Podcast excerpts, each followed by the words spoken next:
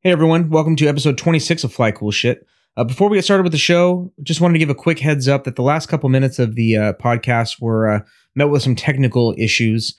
Uh, Cristian's headphones uh, had the uh, battery die, and so he had to take them off and communicate with us for the last couple minutes without headphones, and just left a little bit of feedback in the podcast as um, you could hear our voices being recorded through his microphone.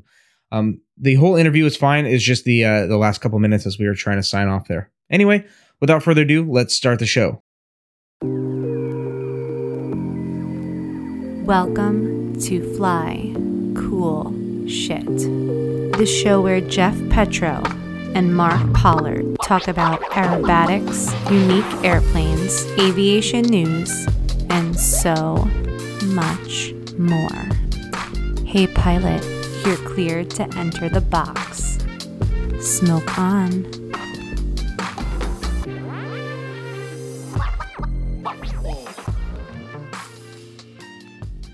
Hey everyone, welcome to episode 26 of Fly Cool Shit. Our episode or our podcast, Petro, is six months old. I know it's like an what stage of baby is that? I always forget. That's- I An don't infant, know. Cer- uh, toddler. Oh, after after birth. I was gonna say it's second trimester, but that would be before birth. Yeah. Well, the afterbirth is a whole nother thing, right? That's a whole thing. Yeah. Yeah. Well, I actually wasn't involved with like when my kids were born. My wife had a C-section, and then um we got pregnant right away because I'm such a stud. And Look um, at you. Look at you. So you can't deliver naturally. Uh, you have to have another C-section if it's within like a certain amount of years. Yeah. So, you know, it was like, you know, I didn't peek behind a curtain or anything like that. Um, I love that we're talking about this, by the way, on an aviation podcast. um, Everybody's had like, the sheet what up. the hell? and it was just as I was taught when I was in like first grade, like, oh, there's a baby. It just gets handed Somehow. to you. Yeah. Hey, Yeah. there's a pretty baby. so yeah, it was um I didn't feel a thing. It was very pleasant on my end. That's nice. and uh yeah.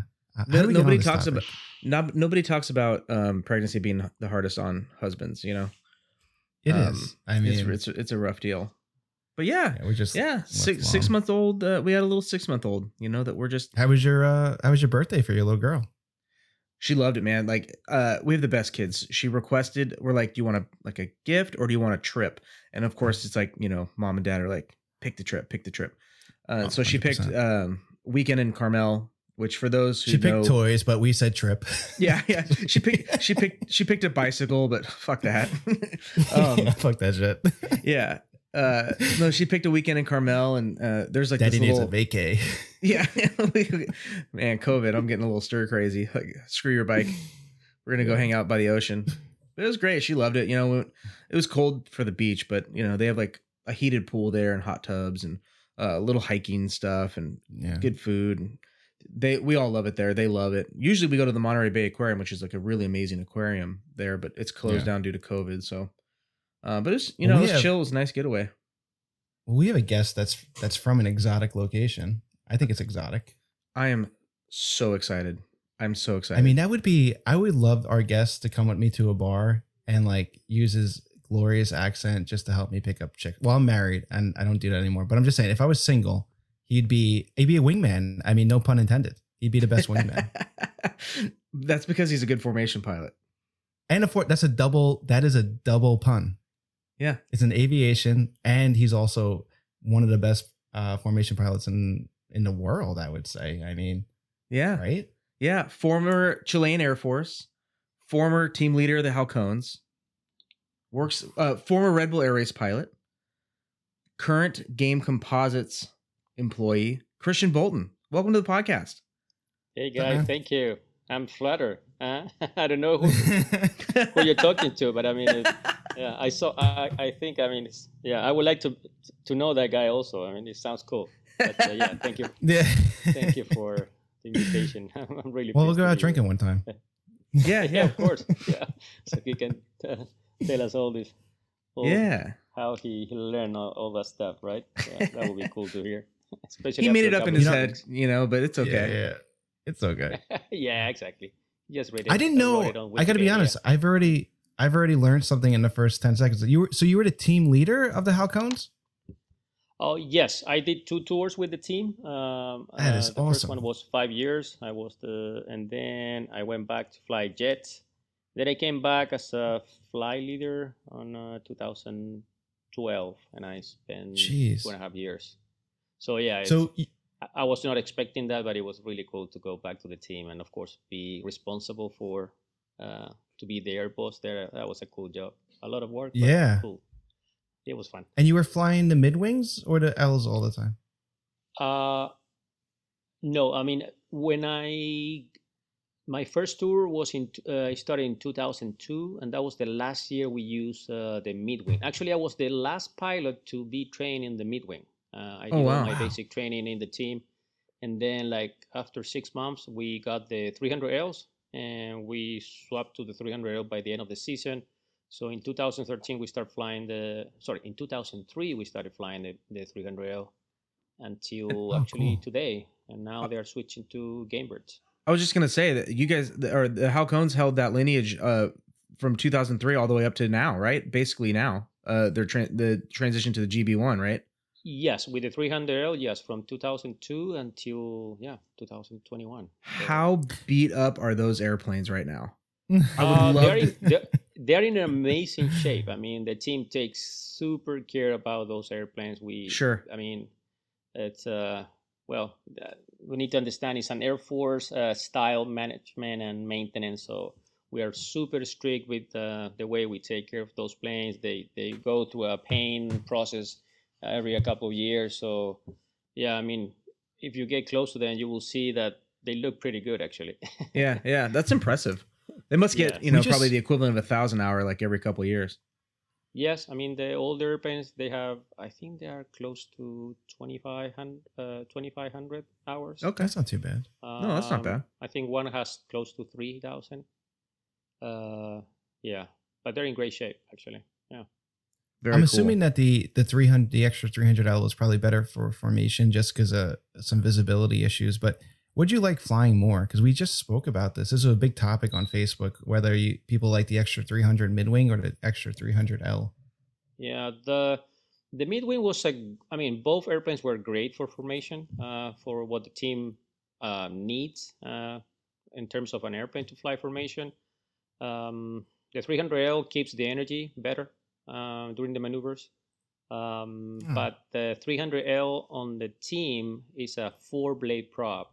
So it stops uh, not not as, as fast as the three blade prop, and that was uh, we have some uh, I mean, some funny stories when we start switching from the mid wing to the to the 300L because we were so used to that huge MT3 uh, blade prop that it was like a huge speed brake, and uh, Yeah. and normally the team is really fast in rejoining.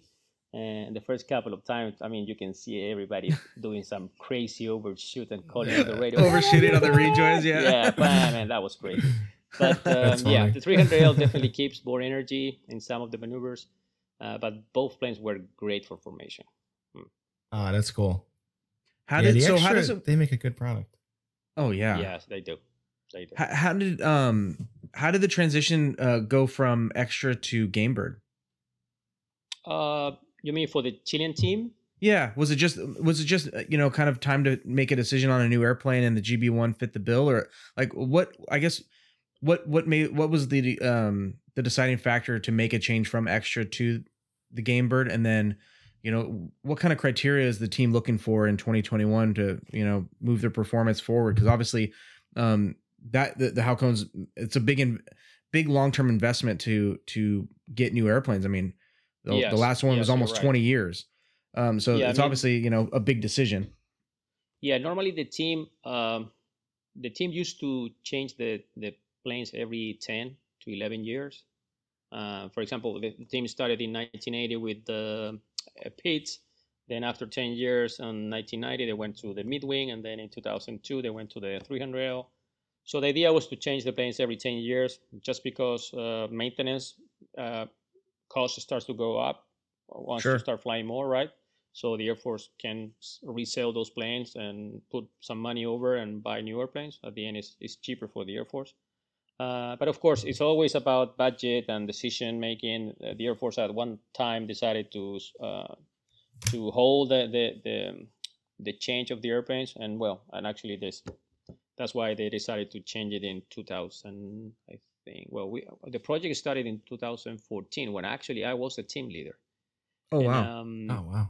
so yeah it took a little bit longer you know bureaucracy is everywhere uh, that's a that's one problem i mean government Sure. issue is always an issue so Yep, yeah the team went out there uh, the first criteria for the team was to find a, a certified airplane so at that point was uh, the extra uh, out there it was the 330 lx the extreme air was so also running at that time.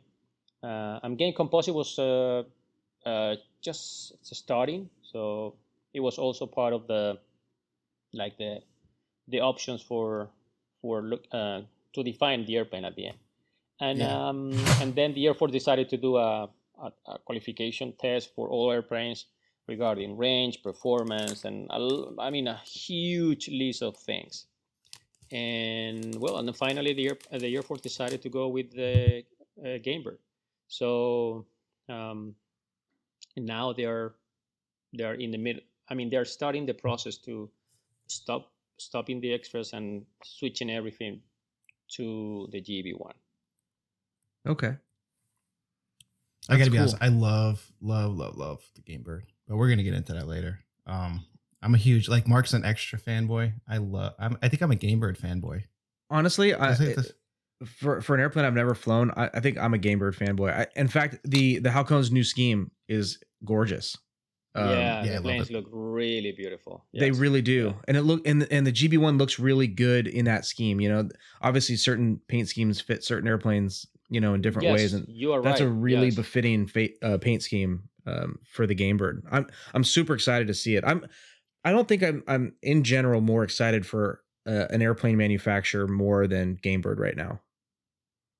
yeah we're doing uh, very good things here so we're really proud of what we are right now so it's, it's good Yeah. it's good to see the airplanes out there flying yeah, Yeah. Yeah. and with beautiful paint scheme so yeah it's good Awesome. It- so we got to backtrack because we we just jumped like a 30 year time lap. Yeah.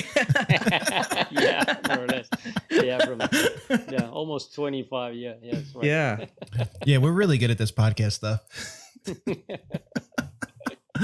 so um oh my god my my brain is just flooding with stuff right now um yeah back to the halcone so team leader is that did you guys do it like the jet teams like really air force or military style where a lot of briefs um training you know two hops a day stuff like that and uh yes. was it was it enjoyable? I mean looking back i'm sure you could say it was it was a phenomenal time but did it feel like work back then? Because it seems like it's you know you, it's you have a job it's a, more of a job at that point right Yeah, I mean, it, it is your job. I mean, for the Chilean team and probably for all demo team, it's a full time job, um, and you spend a lot, a lot of days uh, out home. If in case you're married, if you're single, well, I mean, you don't care, right? You just grab your bag and you go. But uh, Yeah. yeah, when you have a house and your wife and kids behind you, yeah, I mean, it's a it's always a it's a good it's a big effort. Uh, and for the Chilean team, yeah, it's a full time job. I mean, it's an Air Force style team. It means the proper briefing for every type of flying, uh, proper training uh, course, uh, induction. Um, it has a, a normal induction process.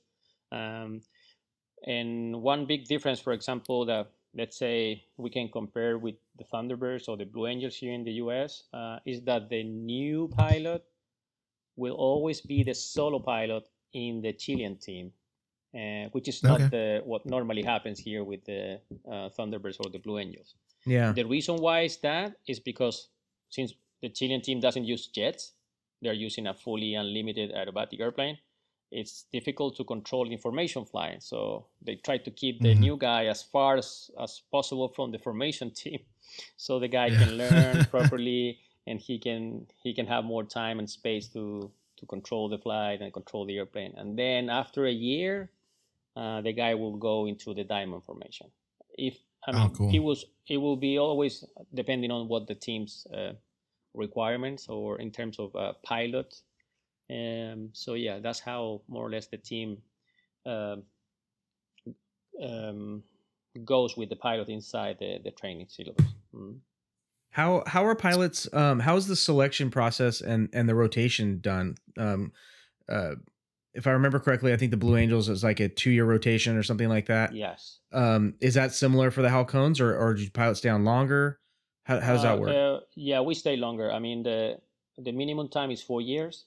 oh wow, Um, okay. and people can stay up to six. Um, and the reason why it's longer is because the team gets pilot not only from fighter jets airplanes, uh, also from heli- helicopter pilots and transport uh, airplanes. So actually, the team loves to have different um, pilots from different areas, um, and and and it's a voluntary unit, so you need to apply to be part of the team. Uh, Okay. It's a normal process from physical evaluations, uh, theory, psychological to see if you if your personality match the guys who are inside the team. Of course, you have an interview with the boss, the team boss, and then the team uh, invite you to like a some kind of a training camp for a couple of days, so you can see the type of flying. You can fly the extra with a couple of guys. Uh, you can so the the the guy who's trying to get into the team can understand how is the philosophy of the team and what is the guy going to do for the next four years of his life uh, and then if he likes it and if, if and, and if, um, if he managed to go through the process well at the end the team will, will select the guy so that's more or less um, the process for the team so but it's always a voluntary unit so you need to apply for that Mhm. Okay. Oh wow. What was what was the reason for it? Um, you guys are sticking with the two seat theme. Is that is that because of the training environment in which you guys have to uh, stand up new pilots and this this constant kind of rotating in and rotating out and and training environment, or is there another reason for um, a two seat airplane specifically?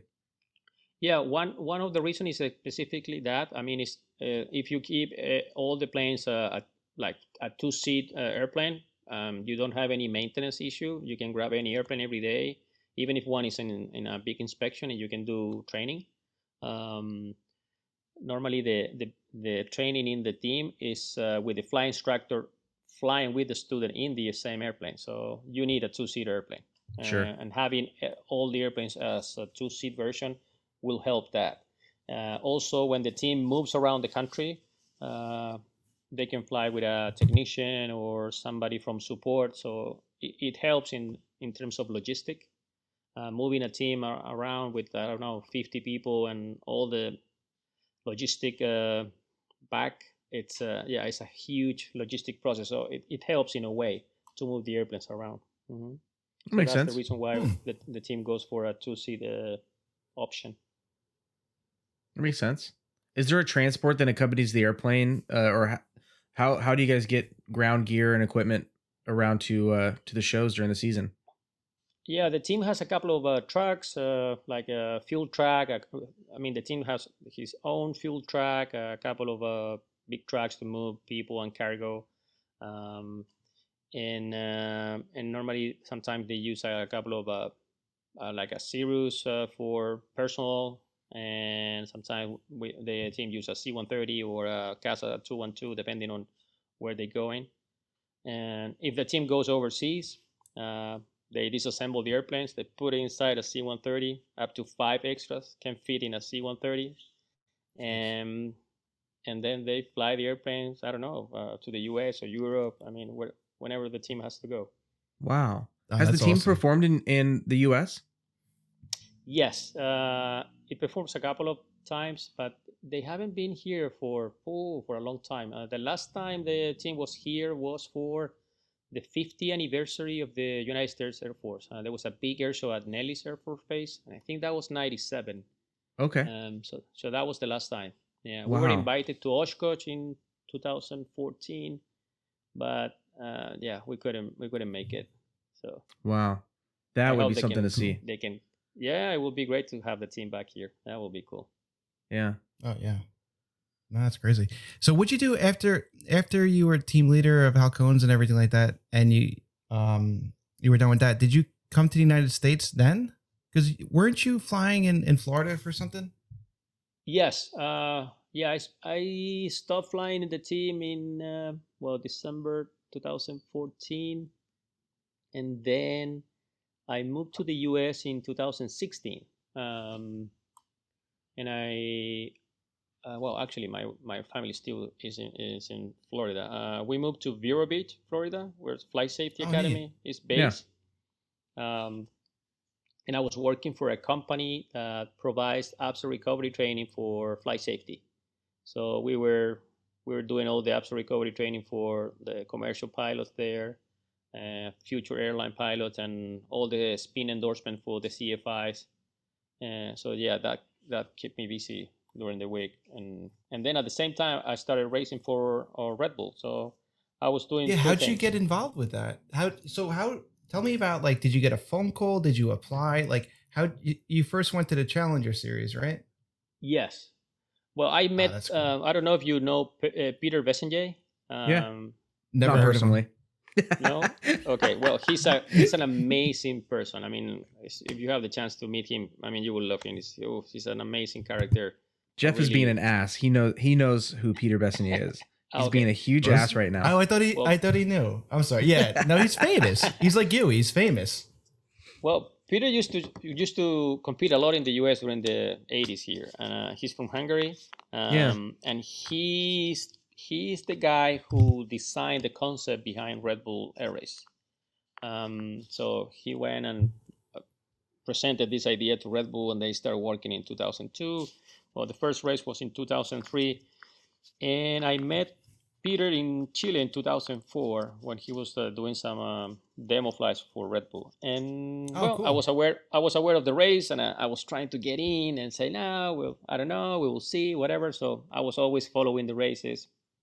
And well, destiny uh, sometimes uh, gives you opportunities. And then in 2012, um, we were doing some uh, a test for like a, a G suit for aerobatic pilots um, because the Air Force had an idea to have this G suit for the team and well and it turns out that Red Bull um, used to have a, a, a G suit for the Masters pilot in the Red Bull Air Race series so I got in contact with them and say hey I'm I'm from Chile. I need to. I would like to see the, the, the flight. So yeah, come to Austria. So I went there. I did a couple of test flights Wow. And the guys were just uh, relaunching the they were thinking about doing the relaunch of the series so they con- they saw my profile and they say hey we believe that you may uh, feel this uh, prospect that we're looking at this type of pilot and uh, we would like to invite you to a training camp to see if you can if you can handle this kind of flying and stuff so sure why not of course And you were like, Um, hell yeah, yeah. of course. So yeah, I called my wife. Hey, I got this. She, she said, yeah, sure, just go, man. I mean, that's what you have been looking for like 15 years. So let's go. That and that's how I got involved. And um, so I went to Abu Dhabi for the first race, which was in 2014, and I did my first training camp there. And the guys Who said, was in your training camp with you? Uh, well, it, it was everybody from the master because that was that, Abu Dhabi 2014 was the first race for the relaunch of the series. that was back. Yeah, when they came back. Yeah.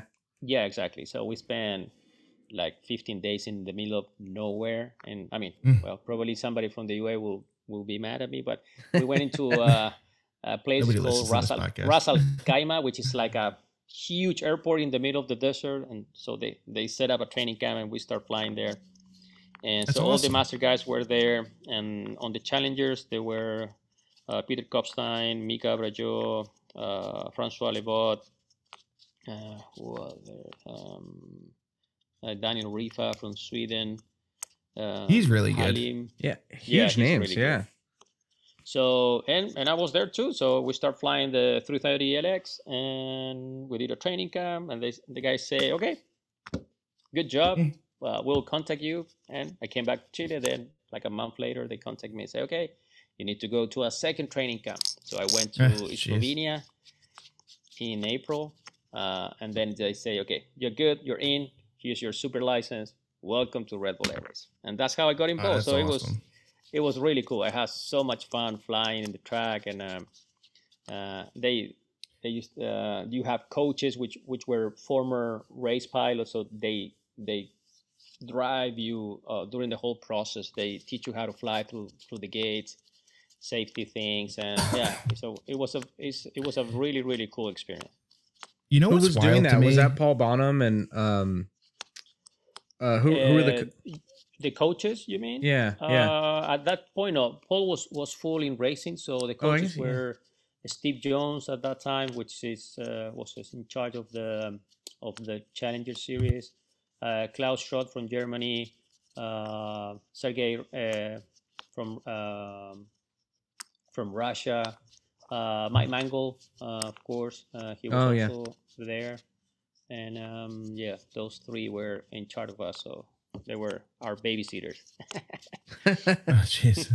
so you know what's crazy is, um, from what I understand, it when you're in the Challenger series, um, in order to graduate, I guess, don't you you have to hit a pylon, correct? Yes, exactly. So, so the first thing they before I teach ask you you is how about to that, fly that. Yeah, yeah. yeah. So like I think that's one of the biggest understatements of what you guys had to do. Like can you like it's so easy to be in the hangar or just hanging out with aviation buddies and talking about, yeah, you hit a pylon, no big deal, but to be in an airplane and be like, I'm gonna go hit something, Yeah, it's, it's weird. fucking crazy. So that what sounds was the like extremely unnatural. yes, yeah, it is. tell me about That's the first time you had to do that. To do that. Yeah. yeah. because the first time, I mean, the first time I went in my, first training camp, the first thing I did, okay, just go out there and do a couple of uh, aerobatic sequence. They asked me to do spins and stalls and stuff and flick rolls, whatever. Okay. And then they allow me to go and fly over the pylons. Okay, cool, really, really nice. They look big, and then as soon as you start getting closer, that doesn't look too big. They're small. You're close to the ground, and then they teach you how to fly through the gate. And in the last flight, they tell you, okay, now take off and hit that gate over there. And you say, what? yeah, just take off and hit that gate with your right wing. All right.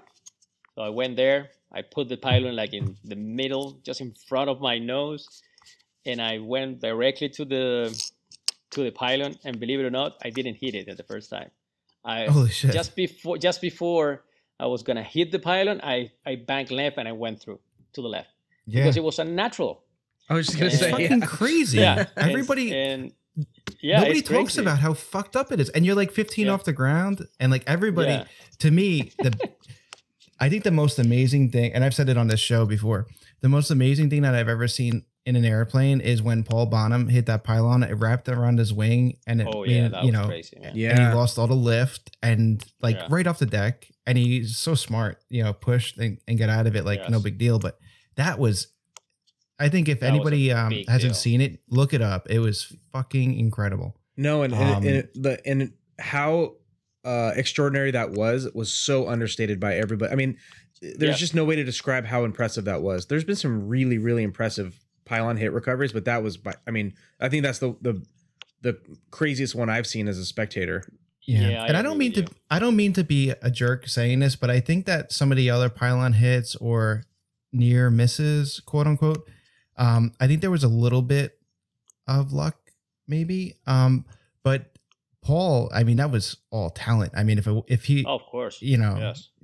you know any a lot of other people that you know that that would have been devastating but oh No, my god right. that was just Yeah, that was just incredible it was. Yeah, and uh, and at that time the pylon material was different from the ones that we were running in 2014 to 2019. Uh, the material was uh, thicker, so every time you hit those pylon, you lost immediate. I mean, immediately your stall speed can be 20 knots faster. So your Jeez. airfoil changed it completely. So get rid of that material was really really difficult, and uh, so I can imagine being upside down with a, I mean almost an the entire wing covered in that material. Yeah, I mean that Yeah. that those that was crazy.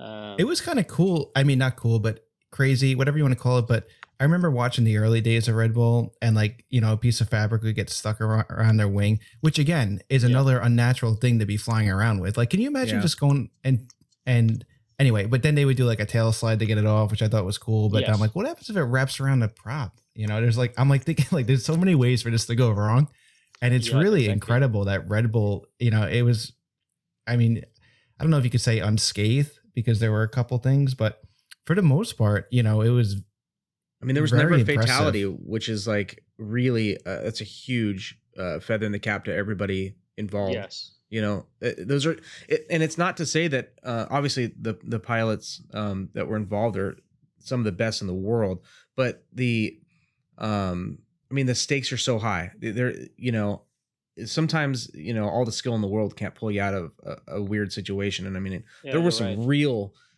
I mean, um, there were some real, real close calls, but you Yes, know, they were. um, to the credit uh, of Red I Bull mean- and the talent of the pilots, like it, it you know, no Yeah, I mean, fatalities. the the goal was always safety. Um, they uh, their organization uh, put so much money to develop uh, safety and safety equipment and improve the pylon. That's that's why they, they decided to remove a couple of gates from the uh, first series to the new one. Um, they went up uh, five meters on the pylons. Somebody can say, "Well, five meters is nothing." Yeah, but I mean, uh, it increased the safety margin a little bit, and of course, that's that's what at the end you you, you look for, right? I mean, to still have a, a good sport, but be safe as, as much as possible. Um, Yeah. Do you think? The, air, Do you the think that was Red getting Bull- faster. Sorry. Yeah. No, I was saying with the safety talk, do you think that Red Bull, you know, outside of you know the obvious uh, financial issue of of the air Mhm. race, do you think that Red Bull was, you know, imagine them in the boardroom, whatever you want to call it, and saying like, you know, like, hey guys, we've been doing this for, I guess, how many years? Ten years, hmm and Yes. you know, it's been impressive. We've, you know, unscathed again, you know, and like I think it's time maybe we count our blessings. You think that went into it a little bit? Because it is it's very um it is risky. I mean, there's no doubt about it. Yes, there is a big risk involved. I mean, when we all knew um, there was a risk involved, but uh, I mean, I can say everybody in the briefing room was super professional, and Yeah. we were all taking care of each other and helping us. And yeah, I mean, the pilots were flying; they were the guys were good, and yeah, I mean, maybe that could be a reason, but uh, I mean, I can say that everybody was putting the biggest effort to keep it as safe as possible Yeah. and enjoying at the same time because it was amazing. I mean, uh, the sense, the feeling of being able to fly in the track is wow. For me, it's the best thing that I've ever done so far. It's good. It's really cool That's in terms of awesome. aviation. No, Mhm. yeah. I mean, I never got to see it live, but I've heard that if it was there a lot when you see it live, it was incredible. like it. It was incredible. I, I was fortunate Yeah. to see it in San Diego uh, Ah, okay. once and San Francisco twice. Oh, that's Um, cool.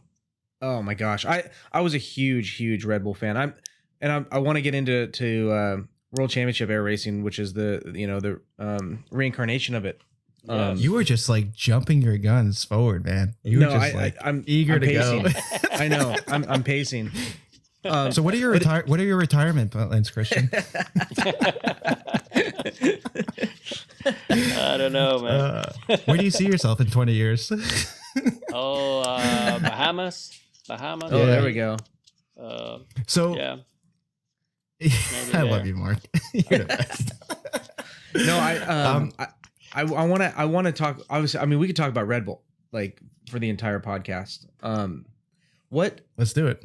Well, so was that what was your ultimate what what was your um you know in terms of a career as a pilot. Obviously you've Mhm. already achieved so much before that point. I mean you achieved a career's worth uh, you know a lifetime worth of uh of accolades already then. Um was red bull was red bull on your radar before you got the call? Or what were what was kind of the path you were going down and, or what direction did you want to go?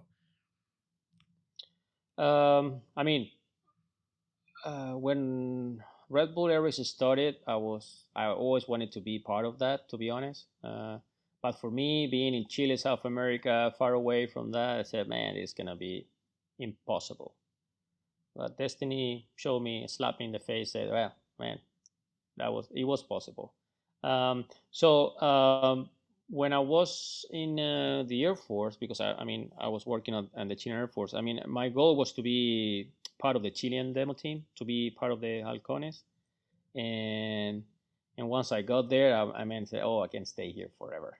I love aerobatics. I love formation flying, and then when uh, my time was close to retirement to get out of the team and say, wow, what I'm going to do now. So I start looking around options to try to build a, a civilian team in my country and try to keep staying uh, close to aerobatics and and that's my goal. I mean, if I can stay flying aerobatics forever, that would be great, and I'm I'm really fulfilled with that. Uh, I you flew still military have- jets; it's fun, but aerobatic is the best. It's the coolest stuff ever. Yes, Agreed. That's cool. Do you still have your edge? yes, yes. Oh it's my in, God, where uh, is it? California, in Redlands Airport, in Los Angeles area, San Bernardino. If you ever need somebody time- to uh, visit the airplane and, and wipe it down and fly it, I'd be happy to. Yeah, of course. How it's far there. away I is that from you? Uh, gosh, it's. I mean, that's Southern California. I'm in Northern California, but it's not. I mean, ah, okay. you know, that's a. It's if it, that if it's away. outside, yeah, if it's outside the Bay Area, Mark won't go. That's not true. He's he's strictly Okay. a Bay Area snob. Ah, okay, okay. Yeah. That's And it's not an like extra, so- south. Yeah, I know. yeah. Yeah, the plane is there because uh, uh, Takashi Nishimura, which was my technician at the races, he lives in Redland. And Oh, so, okay. so when we came back, I mean, we set a a, a maintenance uh, um, area there. So every time we stop the season between the seasons, we we move the plane there. We do a couple some maintenance, and then we prepare the airplane for the next season. So when the when we stopped in 2019, uh, yeah, the plane came back, and and actually I haven't flown the airplane in a while, so I'm I'm I'm missing it. I would like to go Shame on you. Try to Shame fly. Yeah, on I know, I know, I know, but I've been really busy. Any I Yeah, plans really to bring your- it to? I love the paint scheme. I will go there in a Oh, couple yeah. of weeks. So I'll uh, post some yeah. pictures. Yeah, of course. yeah, I of would love to see it. Any Yeah. plans to bring it to uh, Bentonville? Yes, I want to do a race with a Gamebird. So Ooh. Oh, nice. I want to bring it here. yeah, I will try to bring it for summer. Um, now the weather is getting better here. Still cold for me. I mean, I come from Florida. guy. I was just So- gonna say Yeah. Like it's like probably two cold weeks ago. mostly. yeah, like two uh, weeks ago, this uh, here there was like minus thirty Fahrenheit. I mean, that's insane. I mean, nobody can live with that. No, No. it needs to be you don't like, go warm. outside. No, exactly. Yeah, but uh, I hate all of you was just guys. once. Brutal. I don't even want to. I'm leaving. Walking out the enjoy door. Enjoy your snow, but, uh, Petro. Yeah, exactly. God. No, yeah, but I, I was will gonna go to flying today, and then like I opened the door, like I literally like opened the hangar door, and a little bit of like cold air hit me, and I just closed it. Like, yep, that nope. you know, I was like all pumped, and then like you know, it's got that big latch, and then it's like you open it, and then just just getting slapped in the face with. Oh, I hate oh it. yeah. Anyway, let's talk about some fun stuff. Fuck, you know, you guys can pick on me all you want. I don't give a shit. Um, so how? Hey, Chris. Hey guys. Um, Hey. so the Edge, you've flown so many cool aerobatic airplanes, and it seems like some of the guests that we have on, and the people that Mark and I have spoken to, you know, privately or just on the side, they love the Edge for aerobatics. I I haven't flown an Edge.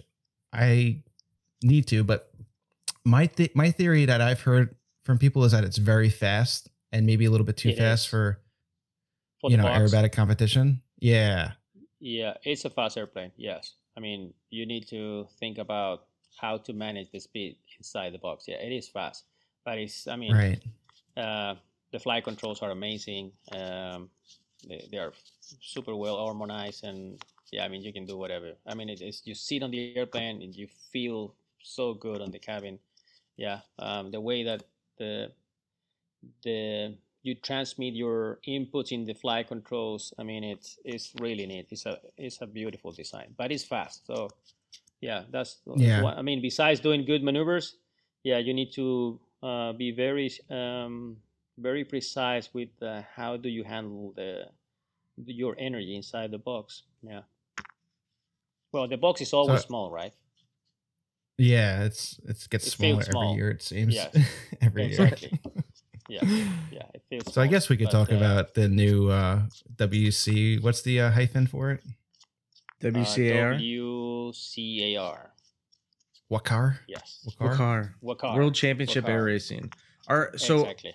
are you um what are your so okay there's there's just so many things surrounding it what do you love to know your thoughts on on on WC you know World Championship Air Racing standing up, uh, you know, kind of a obviously they're bringing in the right people. It seems like, and um, they have funding and and they've purchased the rights, which would mean I would imagine like the intellectual property stuff and safety equipment, all that stuff that Red Bull has has kind of pioneered. Um, are you in talks with them? Uh, what are your thoughts on it? And are you uh, are you planning on racing? Uh, yeah, I mean, World Championship Air Racing is a company. Uh, they have capitals from China and the UK. Uh, they started I mean, the idea uh, became a reality uh, very close to the last race in uh, Japan in 2019. Um, so actually, um, these guys start talking to us back then to all the guys who were flying at Red Bull Air Race. And but of course, due to COVID, every it was a big pause uh, last year. So they this this guy decided to to keep us in the loop, and they start talking about uh, what what was the project, and basically the project is to is to continue um, the race setup from Red Bull Air Race, uh, more or less the same technical uh, requirements in terms of airplanes, same kind of tracks, uh, same uh, kind of uh, uh, telemetry system. So it's, I mean, probably you we're gonna see the same type of flying characteristic from Red Bull Air Race until they want to until they jump to an electric uh, engine, which is one of their main goals for the World Championship air racing. Um, I think they want to go electric in like 2025 or something like that. So that's one oh, wow. of the, the, biggest goals. But initially, yes, it's, it's the same. It's the same setup. I know they are in contact with Red Bull for all the logistic, the the barges and pylons and all that technical stuff from hangars. Um, and right now, um, there is a board. There's a couple. I mean, Paul Bonhomme, which is uh, is part of the board. Uh, Nigel Lamb, which is also a pilot from the UK, which is a former racer. He's also mm-hmm. part of that. Steve Jones as well. And they're, they're going to have a challenger class.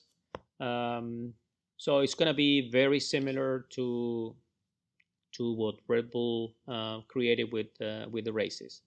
Um, right now, uh, we are talking with the, every team is uh, I believe every team is interested to go back racing. Uh, so uh, we are in the middle of the negotiations to see which team will be invited to go back um, and which pilot will race. So okay. I mean, it's great. I think it's a great. I mean, I'm super excited. It's uh, because I I would love to see the the format uh, to be alive again and see racing out there in the world. So yeah, I'm really I'm really pleased to to see that at least one company is trying to bring it back. So that's great. That's great news. It's great news for aviation for me. I mean, that's what I yeah. I would like to to think about. Mm. So oh, yeah, I couldn't agree good. more. Yeah. yeah.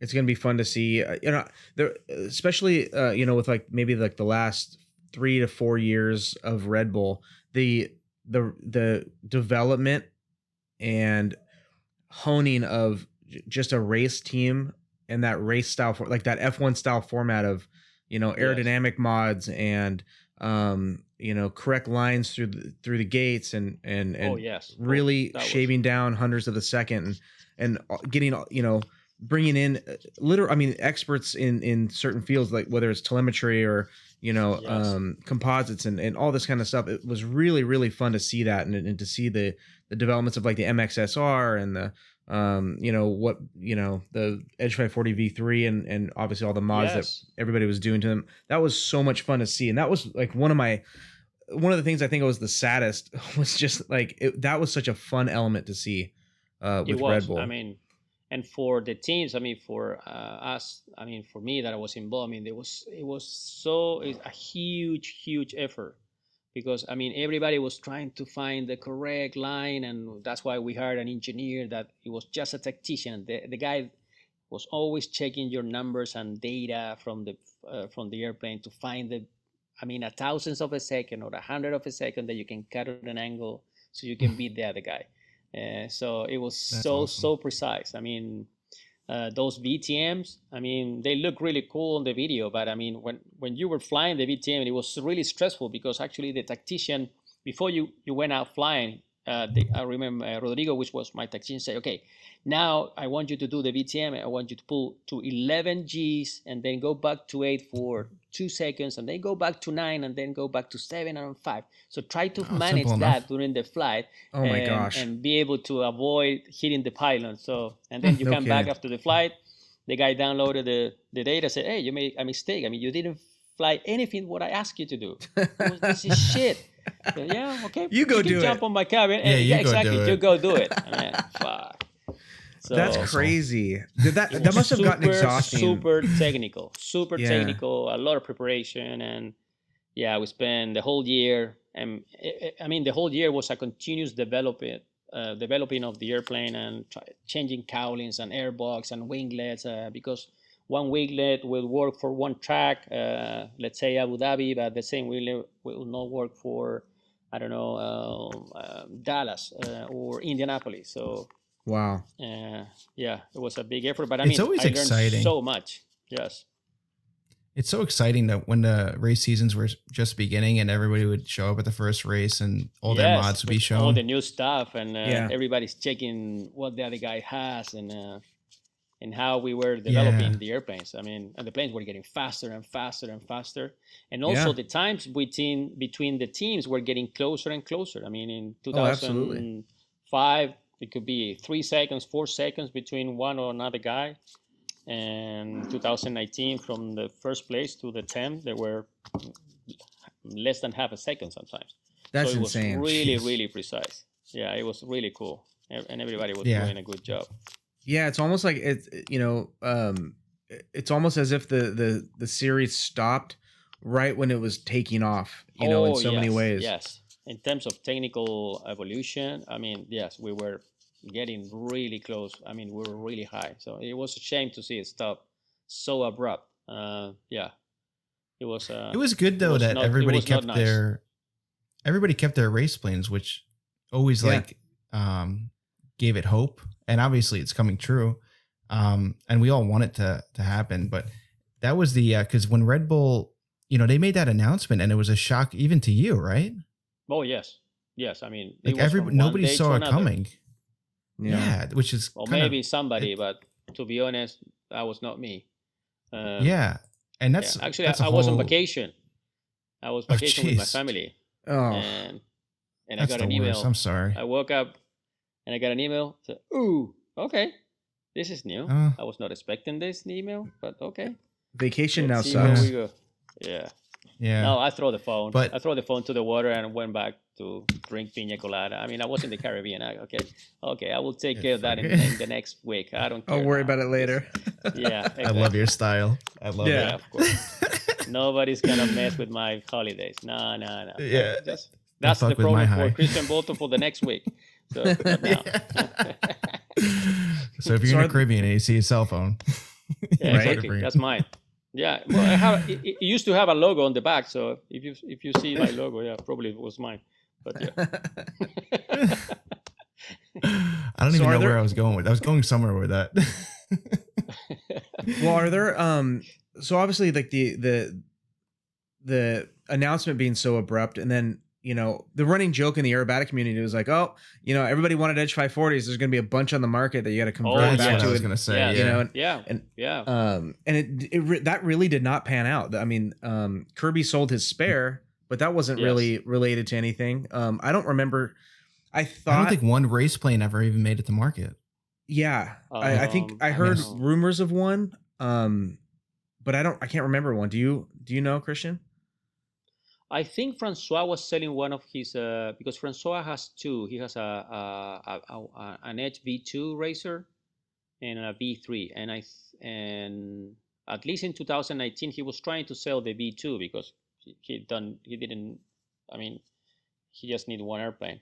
sure Uh, but uh, yeah, actually, we talk between us. I mean, when we knew that this, the um, race was gonna shut down, we said, okay, there is a, this project that it may go afloat, so just keep the airplanes, don't sell them, because if the, I mean, all of us decided to put the planes for sale. I mean, the market value will go down, and it, I mean, there, there was no Yeah. it was not a good timing to go out and start selling airplanes. So Yeah, you almost have to like coordinate coordinate the market. specific yes, and also the plane is so uh, they are so modified for racing that is quite a niche airplane. I mean, it's yeah. yeah, it's not. Yeah, you're either to- converting back to to stock sell. or you're selling an airplane that's almost unsellable. Uh, yes, yes. I mean, you can. It- I mean, you can do a lot of fun stuff, but uh, it's it's basically modified for racing. So Yeah. it's, uh, yeah. How much mean- does Is that change the um, characteristics to a uh, re- like a Resi style? Sorry, Jeff. No, it's cool. Whatever, man. Uh, I mean, yeah, it feels it feels different. I mean, uh, especially when I mean, it's. I mean, I changed all the cowling, turtle deck, canopy, belly pan from my airplane. So I think the only thing that my airplane has from the V2 is actually the fuselage, uh, because we changed the the size of the ailerons, we put winglets. Um, so yeah, I mean, How much, Cristian? How much money do you think that you've put into your airplane? uh, And if you don't feel comfortable saying, just uh, whisper a lot it. of money. Oh yeah, that's a lot of money. I would don't- we I mean, say north of north of five hundred thousand? yeah, maybe. Why not? Oh god, That wouldn't surprise me. That- that is awesome. I love it. Yeah. Just, I, I'm looking at it now online, and I uh, the wheel pants look phenomenal, and It's a beautiful turtle- airplane. Beautiful. Yeah, because I mean, It's- every detail uh, we were looking for weight because what's the biggest issue? I mean, to make the plane lighter, lighter, lighter as possible. Yeah. Uh, and when we get to that limit, uh, the pilot, uh, we took all the food out of the pilot, so the guy can only drink water and run the whole day. Uh, so he can Oh my lighter. gosh. um, and then um, yeah, I mean we were we were fighting for a gram. Oh, let's take a gram here, and if we change the I don't know the brake system for this one, we will get 200 grams out of there. And Would you? What did it end up weighing at? What was the empty weight? Uh, so our racing weight, the maximum was six seven hundred and two kilos, Jeez. and that's I mean yeah, those planes are around 450, 470, something like that. Holy They're really crap. light. Yeah, Wow. really light. What was there Yeah. a was there a specific mod that you guys did to the airplane where as a as a an air show formation an aerobatic pilot you were just like this is so wrong like mentally i gotta get like like was there like you know did they seal up or you know take out the the wing bladders or you know something where like they, the you know the airplane is so um different from a, a normal aerobatic airplane where you're just like this this is not right Yeah, for example, the spades. I mean, we we we changed uh, this, the the side of the spade, the form of the spade from from normally like I don't know. Uh, the the Midwing Extra has triangular uh, spades and they're big. Uh, if you go and, and start checking the the race plan, you will see these tiny rectangular space and uh, some round, just to change the roll characteristic of the airplane. Um, uh, we tape everything uh, every hinge, every hole It has a, a lot of tape so we can control the airflow. Uh, the, Wow. the intakes on the cowling, uh, I mean, we change the angles, the um, the amount of air that we were allowing the airplane, the engine to get in. We were also controlling that, so that's completely wrong from an aerobatic uh, airplane. I mean, if you Yeah. run uh, a race cowling on a doing aerobatics, I mean, uh, after the first loop, that engine will be like a 450 CHT yeah because it's, it was designed for racing, right? Right. Uh, not for because uh, bigger inlets means a lot of drag, and that's that's bad for racing. We need smaller one.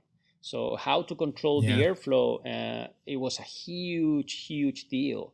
So all those engines have plenum, so we can uh, create a a high pressure area over the cylinders and then a low pressure on the exhaust. Uh, changing the, the way of the exhaust, there was a limit in the angle of the exhaust as well. Uh, that was controlled by the uh, technical organization. So, yeah, a lot of things that are completely uh, opposite from aerobatic flying for sure. Uh, Is- the winglets are great there- for pulling G's, uh, but in a way they, they mess with your roll rate. Uh, so um, and and also they neutralize a, a little bit of your your yaw. Uh, so those things can, of course, they're not going to be uh, really good for aerobatics, right? Sure. Yeah. So, so yeah, I mean, Was the idea- every was the change idea- will create something. Mhm. Sure.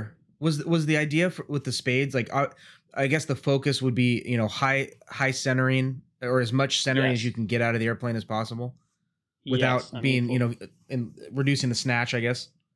Yes, yeah, exactly.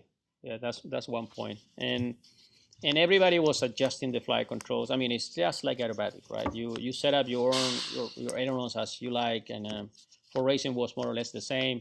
Um, but uh, I mean, you, you need a good center, especially when you cross the gate, because you need to be uh, flight uh, wings level. And sometimes you you spend such a short amount of time touring the gate, and then you need to go into the turn again. That you need to Yeah. have that center that can help you to to find it, and then get get the, get those ailerons moving quickly out of there. Um, but also be able to control uh, those ailerons at 200 knots. So yeah, I mean, some people like it heavier, some other guys like it lighter. Um, yeah, so there, there was a lot of work involved in that as well. Sure. Are there are there any rumors going around because it's this uh this new air race is seems like it's going to happen, which is great. Um, Yes. and it seems like everybody in the past used edges. Are there any airplanes that are in the works besides the uh, Zivko Edge and the MXSR that could possibly be seen in this air race? You know, maybe the Corvus or obviously maybe a Gamebird or anything GB2. getting uh, thrown around. GB2, Um, yeah, yeah, GB2. Yeah, why not, right? Uh, tri- as far the as I know, yeah, exactly. As far as Yeah. I know, um, uh, no, no, for now. I mean, unless somebody show us with a new airplane, but uh, um, Yeah.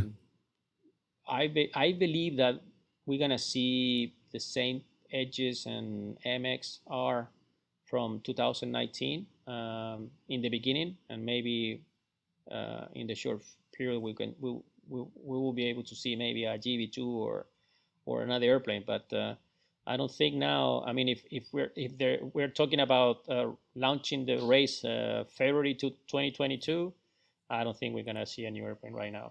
Mhm. Oh, okay. Is There's there a reason no why point. you didn't? I mean, it, it will take time to develop a race plane. Um, yeah. And we're living right now March 2021 unless somebody already start working on airplane yeah I mean we can see a Corvus uh, but I mean to be honest I, I I don't have any any any feedback on that Mhm. Huh. Interesting. Is there a reason why you didn't go to the MX? Did you and you went straight to the Zivko? Did you try out the MX at all? oh yes uh, and I I mean there were no MXR out there when I start racing and and I was able to get an edge. And when I flew the edge, I felt so. I mean, I felt really comfortable in it. Say, okay, I like this one, and and I said, okay, I'm gonna keep the edge. Yeah. And I think I made the right decision. I like the edge. Ah, that's awesome. Yeah, and you can mod it. It seems like it's very mod. You know, everybody's yes, well, kind of learn from everybody end, else using to- it. To be honest, in the beginning, I was not even thinking on that. I was I was just trying to say, oh, uh, this is a cool airplane. I'm gonna look cool here, or I'm gonna sit inside, see how the, the plane flies. Oh, both flies great, and but I felt more comfortable in the edge. And then uh, when I start thinking about real racing, I say, oh man, I need to start thinking about mods and uh, and uh, airbox Yeah. and winglets. Oh, I can't do that on the MX. I mean, I can, but uh, I'm, I'm more limited. Okay, so it's good Yeah, the edge was good. oh, it was a cool. good solution. So thinking about the Edge, and uh, have you flown the 330 SC before? Yes, one time. So I- I'm just one. It's always been in my mind of why that airplane didn't take off at all in terms of Mm. uh, racing. Comparing that to the Edge, is is there a reason why you couldn't take an you know a 330 SC and and develop a good you know race program for that airplane like the Edges have and and and do all the mods and and you know would it still Uh, fall yes, short? I believe so. I mean, uh, the, I mean, they they extra design a, a 300 SR. I don't know if you were familiar. Yeah. Actually, there's a couple of those outside, and and that wing was. That's what Kevin Coleman has, right? Oh no, that's an SHP. That, that's an SHP. Never Uh, mind. Sorry. yes, an SR. I think uh, you know Martin Šonka from Yeah. the Czech Republic. He has an SR, and I think well, I don't know if there is one another one here in the U.S. Uh, but that was a race. There race was, plane. but I think it got a new wing. I think Bob Freeman ah, had. okay. Yes, yeah, exactly. and then the wing got yes. switched. Yeah. Yes. Yes. So Oh. the Walter Extra designed that wing for for the races, and it was called the 300 SR. And, And it, it did well, but there was a problem with turbulent air, right? It just it Yes, really got draggy in exactly. turbulent air. Mm. Yes, and and at the end, a couple of guys decided to buy it, and so at that time there were Edges and the 300 SR, and then everybody went to the SR, be- uh, sorry, to the Edge because it, it, it- it worked better on the on the track, and then of course the MXR uh, came out as well. So it was a short uh, life for the SR. I mean, uh, the project. I, I can't. Mean, it's not correct that it didn't do well. Uh, I think maybe it needed a little bit more time and development to create a better race plane. Maybe that, Yeah. and that was the the part that was missing for for that project. So yeah, I mean, it could it could work. Yeah, of course. Why not? Okay. You know, while we're while we're on the topic of this air racing, um, I think it's great they're going to do the Challenger. You know, the um, I guess you call it the uh, the the farm team type of thing. Is there any um any prospects? I mean, who would you if we were in Vegas right now and you had to you had to put down money on a Challenger who's going to do well? Um, who would be uh who would be your pick? Like who's who's somebody to watch out for? Uh, for the former challenges, you mean from the 2019? I guess, or if you know anybody new that's coming. Ah, I mean, anybody new? Just in general. Yeah, I mean, I don't know just- who's in who is involved there, but I mean, um, uh, well, uh, well, Kevin Coleman was doing a great job. I mean, I flew with him in the Challenger. He's a great pilot. So uh, if he stays in Yeah. the Challenger, or if he moves up, he's gonna do a great job for sure. That's that's a guy to watch. Yeah. Um, Especially Sammy being Mason sponsored by Red Bull also- now.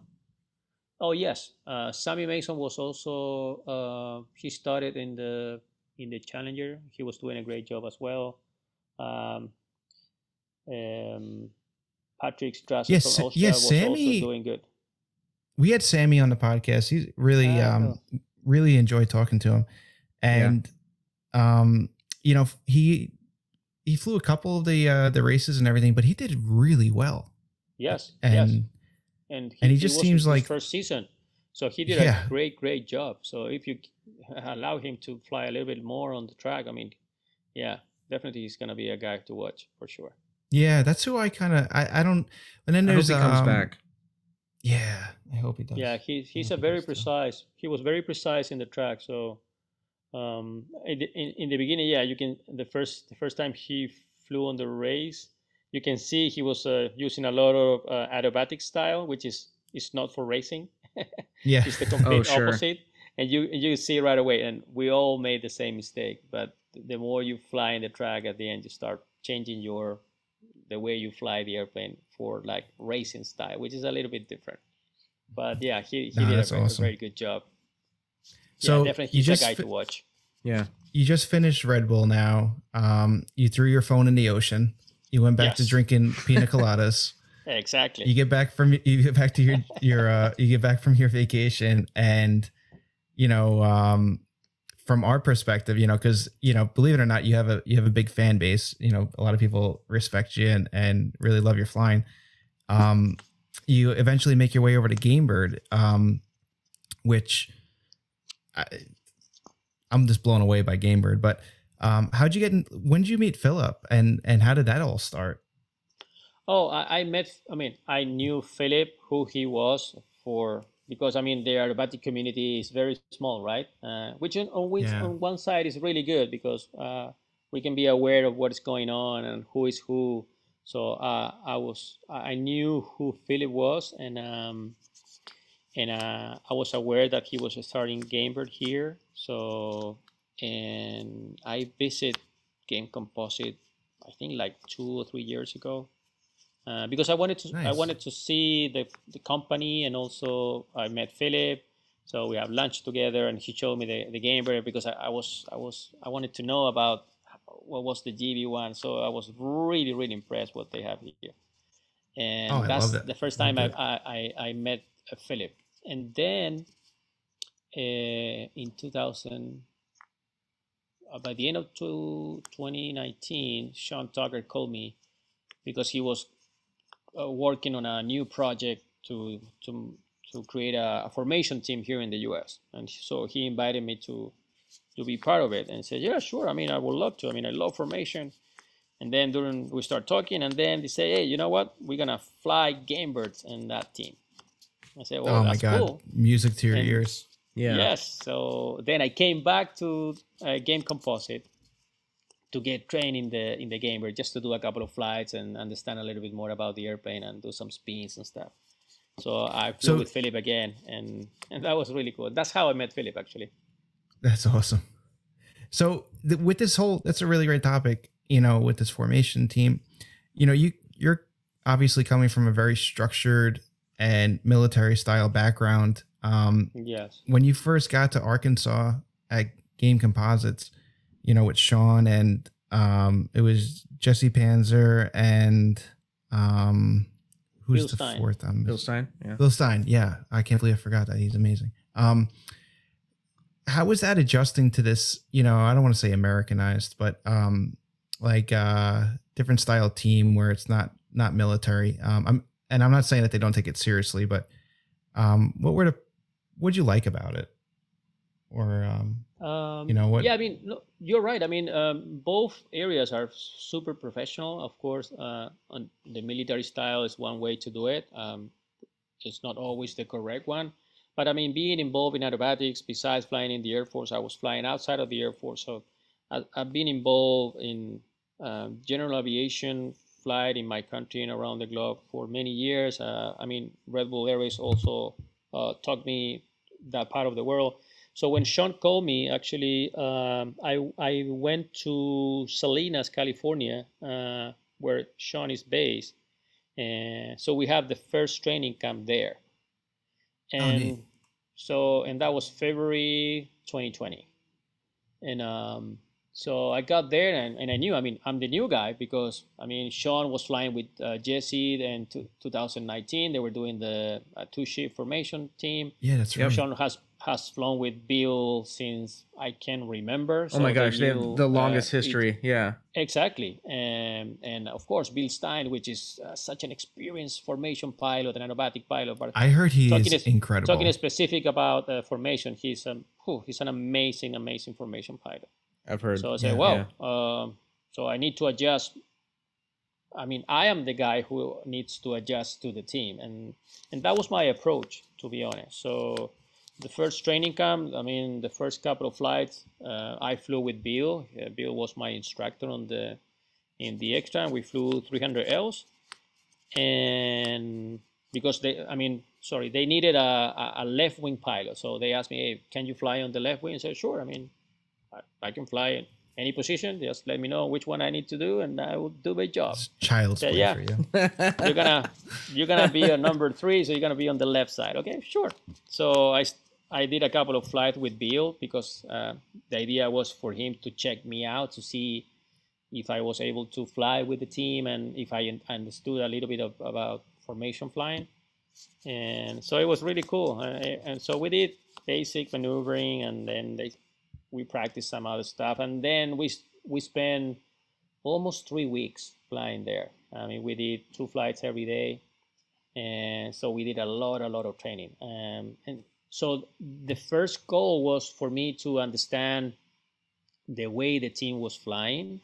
Uh, we went through the entire procedures. I mean, we spent almost two days looking at the books and see how the call signs and the uh, hand signals and how Sean makes these kind of uh, signals and what Bill Bill was trying to introduce to the team. So yeah, I was paying attention just to to understand their process and be able to adjust with my previous knowledge and of course follow the the team's rule because that's that was my goal at the end. So it was it was a very interesting uh, first month to be honest and i and, and i really enjoyed fly with them. That was that was a good uh, first uh, approach. Yeah. They are no, i mean we they're were, all um, legendary we're excited. I know. Uh, it's such a bummer um that they COVID, you know man. Lost their sp- yeah, yeah, that they lost their sponsorship um because that would have been yeah. um, I, you know, Jeff and I talk about it a lot. Um, like, I own a, for- a former Northern Lights midwing, and uh, it's I'm no a- big deal. no big deal. No, whatever. it's the coolest airplane ever. No big deal. But it's Yes, um, of you know. I, I love. civ- I always have. I, I'm and I'm I'm former military uh, F-18 mechanic, so I I always Mhm. loved the Blue Angels. But I've I always have a um I've always had a soft spot for civilian formation teams. Um, yes, of course. I love the Northern Lights, and so when I was hearing about this, you know, four ship uh, GB1 team being stood up, and obviously every single person that's on the roster of that team is, you know, a legend in their own right. I mean, uh, would have been just such an incredible thing to see on the air show circuit. So it's a, Yeah, you know, maybe things will change, but um, or you Yeah, know, I hope so. so what's what's the what's it the still have status a of the team now? Yeah, Uh, sorry. Does it still have a heartbeat? Is it is it lost cause or is it? Uh, yeah, I mean, we worked really hard uh, last year. Uh, uh, due to COVID, actually, we decided to come here to Arkansas, and we spent from May to September flying almost every month here and doing yeah. like three weeks of training, one week back home, three weeks of training, uh, trying to set up the, the team. I mean, first getting used to the game bird, then uh, flying formation in the gamer and then flying all of us and be able to set up a, a, a- show. Um, so yeah, it was it was a lot of work. Um, well, basically, when then the due to COVID, the, the team lost the sponsor. So uh, I, I I mean I, I Yeah. I think the good thing to say is that the, the team is like in a pause sure. until Sean can define uh, the future of the team in terms of bringing a sponsor back or more than one. And from that point, um, of course, Sean has to think about uh, pilot. Maybe he's not going to keep the same uh, formation team pilot. Maybe he's going to bring somebody else. Um, Yeah. but I mean, I know he's working on that. I mean, he he's still uh, fighting to to keep the team alive, um, which is great. I mean, I, I hope he can he can really succeed on that. Me too. That would be great. Yeah. Where did the um where where did the airplanes go? Are they in Bentonville, just kind of uh, uh yes, in they're here. They are in um they are a hangar in a in an airport close to Bentonville. It's called Crystal Lake. So the airplanes Okay. are there. Yes. Okay. Did you guys ever get to the point where because you guys were, I remember when I was even I was there, you guys were training a lot. And Yes. did you ever get to the point where you you had a structured show and you flew an actual practice show? Not Yes, obviously yes. over We got to that So point. you- I mean, we wow, built so you the were sequence. real close.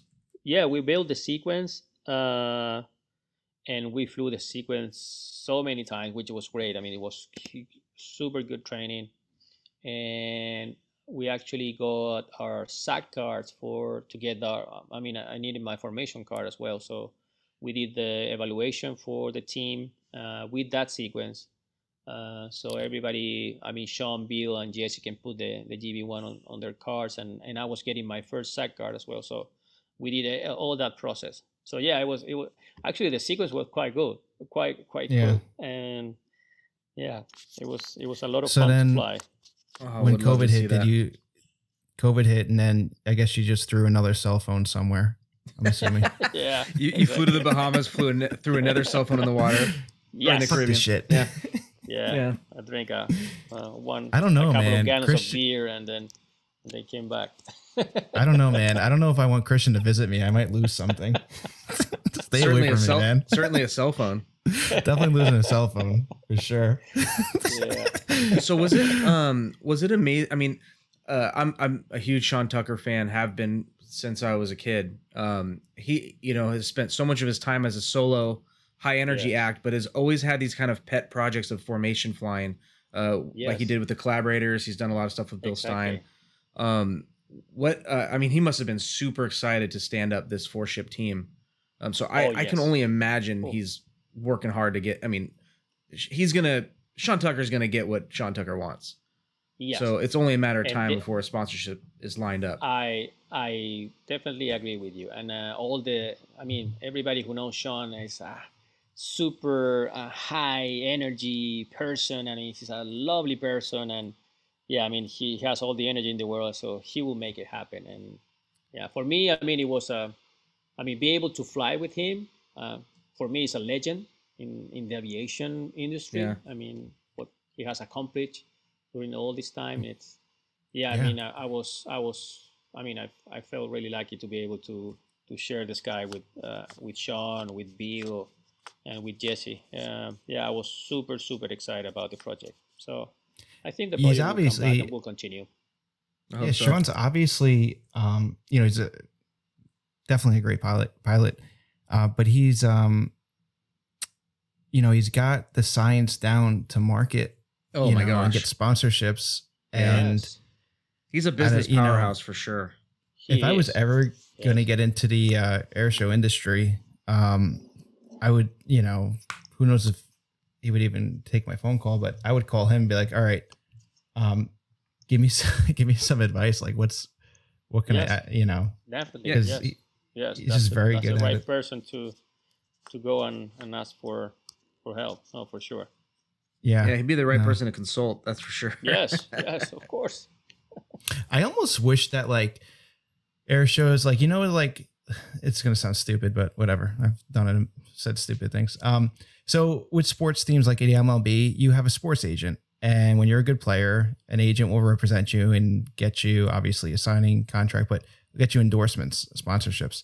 So I wish that there was like a Jerry Maguire for the air show industry where like Yeah, that will be amazing. Yes. right because like Yes. you know like, like even and i'm not trying to to to um blow up your head here cristian but like you're a very marketable person and you have an extensive background so like if there was somebody like jerry that you could be that would be like hey i'm gonna take you on and then let him do all the uh the corporate Marketing paperwork stuff and yeah, like corporate. yeah like Yes. call up you know um whomever uh i don't know fucking I think I think you I mean you you have a key point there. I mean that's I think that's the way to go. I mean the, the I think the industry, the airshow industry in this country has to change and it needs to go that way.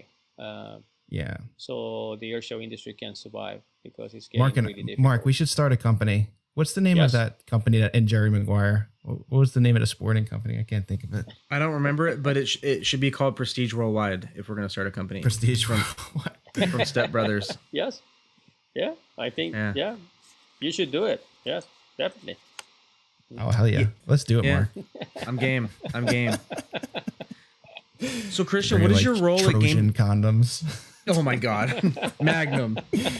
ky ah, man, it could be a great sponsor. Yeah. Hey, Why not? if they, Yeah. you know what? If they have the money, you know what? Of course. Who, who's We'll you know, like- who's writing the check? we'll put a- we'll put astroglide on the oil as we're putting it in the airplane lubed lubed up There's going to be no no friction whatsoever in that engine. Yep. Oh my god. CamGuard my ass. Yeah, yeah. Um but yeah, that's what yeah, Mark Mark and I are gonna be agents. Fuck this shit. I'm- I'm Show super me the money. Yeah. Show me the money. Yeah.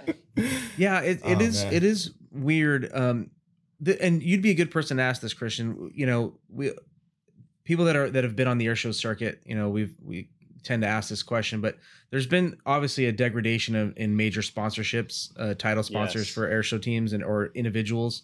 What what would you attribute that to? Is it just is it just such a niche subset of a of a marketable industry that you know uh, the juice isn't worth the squeeze, so to speak? These companies are just finding it not worth it, or or or are pilots themselves? I mean, it kind of does answer its own question that we're not marketable as pilots. Uh, we we're bad at marketing ourselves, so to speak, um, as a, as an industry. Or you know, what do you what would you attribute that to?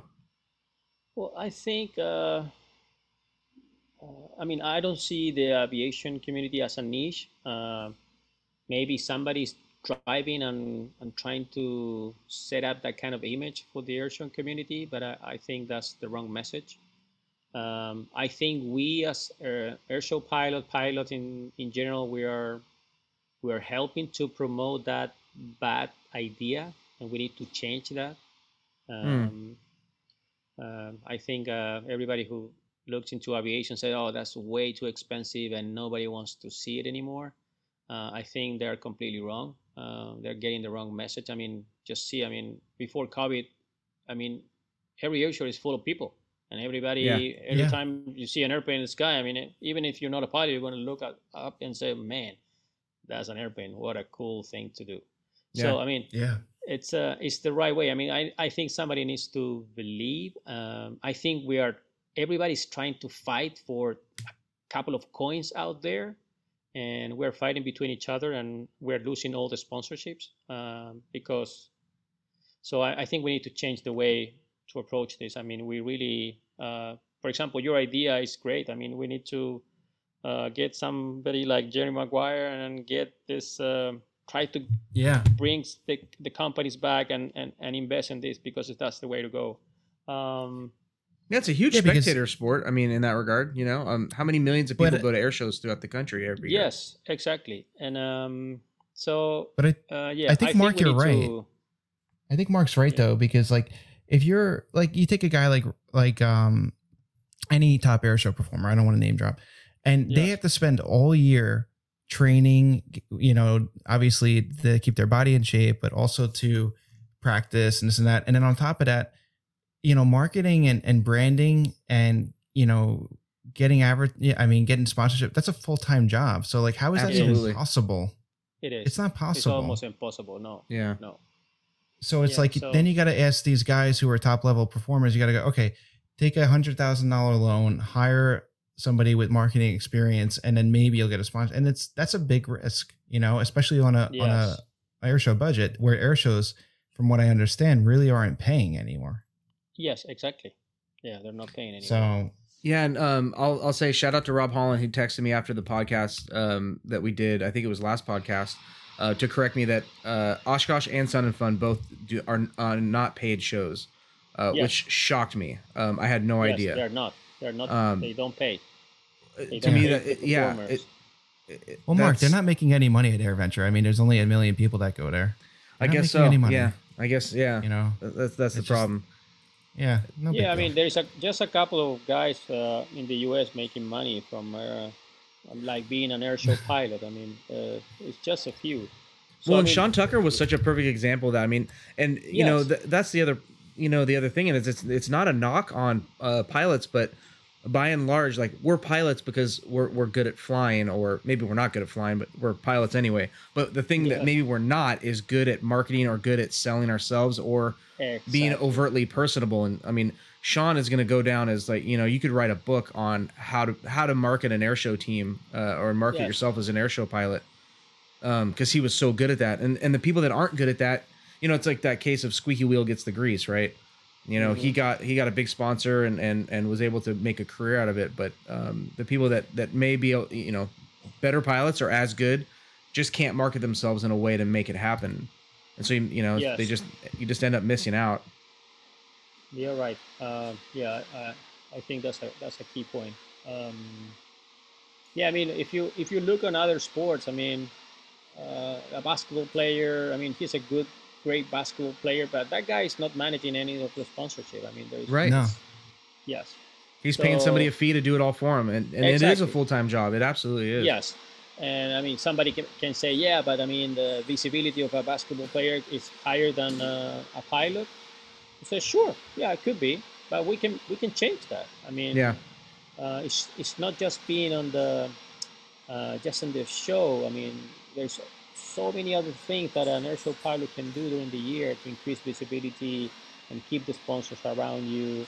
Uh, I mean, some of the air show icons. I mean, which because they are they're icons. I mean, at the end they they are a, a way of life, right? It's this. It's like a hero. And- Absolutely. And, and you need to build an, that hero image around that person and and the companies will love that. I mean that's for example what air race was aiming. I mean these guys are heroes and uh, and so everybody wants to be like this guy like the best football player or the best basketball player. I mean i think we need to to think big in the aviation community and we need to go that way. Um, Yeah. but in order to do that, we need to stop um, fighting each other. I mean, uh, we need to try to get along and, and try to, at the end, if we do that, we, we will be able to get more for everybody. Um, Yeah. Maybe that's the way to go. Yeah, you know, Yeah. I'm I'm not I'm not in the air show scene, um, but have friends that are, um, you know, that that are in the air show circuit, and hearing the cutthroat nature of of pilots against other pilots is it's one of those things that like really I, I don't I don't have that that side of me to where I can Mhm. you know I can go to Jeff or or you or anybody else and be like you know what I'm I'm gonna I'm gonna sideline them undercut them or uh, you know spread a rumor about them or, or or go to the the the air show director and get them pulled from a show or whatever it is like I hear so much of that kind of stuff which is really Yes. bizarre to me It's really bizarre. It shouldn't. It shouldn't happen. And so maybe we are also killing the air show um, arena. I mean, I don't know by doing those kind of stuff. So. Yeah. I So think- speaking of uh, arena, um, really doesn't coincide at all with this, but we were talking to Philip, and um, you guys were talking about maybe doing a tour with the Gamebird around the United States. Is that Oh true? yes, yes. I mean, we're Please let that Uh, happen. yeah yes. I mean, um, one of our ideas for this year is to uh, is to bring the the GB1 Gamer closer to our public, our customers, uh, our future customers as well. Yeah. Um, I mean, we are pretty central uh, in the U.S., but uh, due to COVID restrictions, a lot of people don't want to travel, right? Uh, because, I mean, yeah, it, it can be tricky. So uh, one of ideas to is to do a couple of um, demo flights or training camps, and we're thinking about like four corners of the U.S. Uh, we're gonna try to do something on the south east around Florida. Then we're gonna go north to the, uh, the New York area. And then we're So gonna where go in New York? Wait, Seattle. wait, wait. Don't skip we're over me. for- you have to come to me. Yes, exactly. We're I have looking it- for options, and what better Problem solved. better- Come right to me. yes, what better uh, way to to do that by talking to our friends in the aviation community and yeah be able because I mean, for example, I don't know the New York area, so what better way to ask you and say, hey, what do you recommend? Uh, should we go this place or should we go to that place? And the idea is to bring a couple of Gamebirds, uh, maybe two or three, so they can know the airplane and uh, provide some uh, demo flights. So for future customer, they can see it. Yeah, and if they like the airplane, of course, they they can they can be interested in buying the airplane. And whatever you on do, the other do not. Hmm? I was saying, whatever you do, do not bring it to the Bay Area. It's just a bunch of tire kickers over there. how dare Okay. you well, we're gonna bring it there, and then we're gonna go also to South uh, California. So we're gonna try to cover at least the four corners of the U.S. Uh, That would be during awesome. year. Uh, And that would be great it's a- marketing to put on social media too. absolutely really Yes. cover it absolutely. And and maybe by doing that we can help people to move closer distance and be able to access the airplane. And why not? I mean they um, enjoy the game as, as we do. And if we have the time depending on how many days we're going to spend in each location maybe so that, like like do uh, do like a small formation clinic uh, or basic aerobatic uh, i don't know uh, training camp or something like that so that's that's more or less the idea, uh, and we're gonna we're gonna go through the year moving the airplanes around. So, by the sound, cool. by the sounds of it, and what you know, Mark and I are kind of seeing on the internet, it doesn't seem like you guys are going to have like a dealer program where there could be like dealers, or is that something that you guys would consider? Oh, we are thinking about that. Uh, we are not close on, on that idea, um, but we yeah, I mean we are open to that, and that's something that we need to sit down and, and analyze it for the for the future.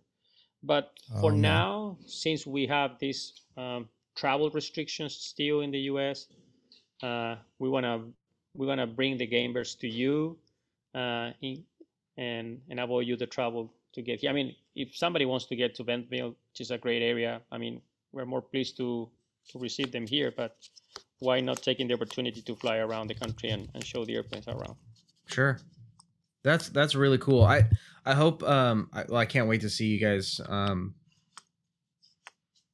yeah. Yeah, we're really looking for that.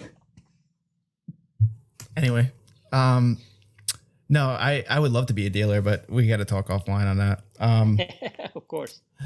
Yeah. Um, the other cool thing, um, and not to keep referencing um, uh, you and Philip, but are you guys both training uh, with Aresti flying or any or because I know Philip told me he was going to do some stuff with Rob. Are you still keeping Yes. active with Aresti? Uh, we're trying. That's awesome. trying when we have time. Yes, uh, we are trying to to to train uh, a little bit. I mean, uh, So what do you what do you like about the it's Gamebird? Yeah, no, I trust me, I know. It's freaking Yeah. like sub zero here. Um, so what do you like about the Gamebird for Aresti? Or yeah, I guess I could say that Aresti style flying. Um, because you've flown extras and you've flown S, you know, you've, you you have a, Yes. a wide variety of uh, Yeah. airplanes. Um, I've already spoken about my love for the Gamebird as far as a uh, aerobatic machine, but um, what do you like about it?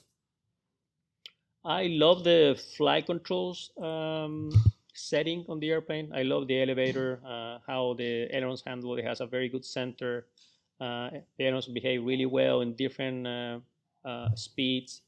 The plane snaps really, really well. Um, so, yeah, the flight controls are amazing on the airplane. It really, really helps you to to fly the plane. So, Yeah, I loved um, it. Yeah, that's, that's that's the thing that that I, that I would say. It's a fast airplane. Uh, it's a big challenge to control the speed uh, in some of the maneuvers, which is fun. Uh, but being able to have um, that kind of efficiency on the flight controls, uh, for me, it's uh, it's something really valuable. Yeah. The only, the other thing I found interesting about the Gamebird is that obviously it doesn't have spades, but did you ever spend any time tweaking those because you have so much experience with Red Bull and setting up an airplane? Um, did you feel any need to adjust the ailerons or anything on the airplane to get it to fly the way you specifically wanted to fly? Um, I mean, I haven't, I haven't done any on uh, with the GB one yet, um, because we haven't had the time to to play a little bit with the airplane, to be honest. So uh, we're flying the plane like like it is. Uh, of course, there is always uh, room to to modify and to set it up as as you really like.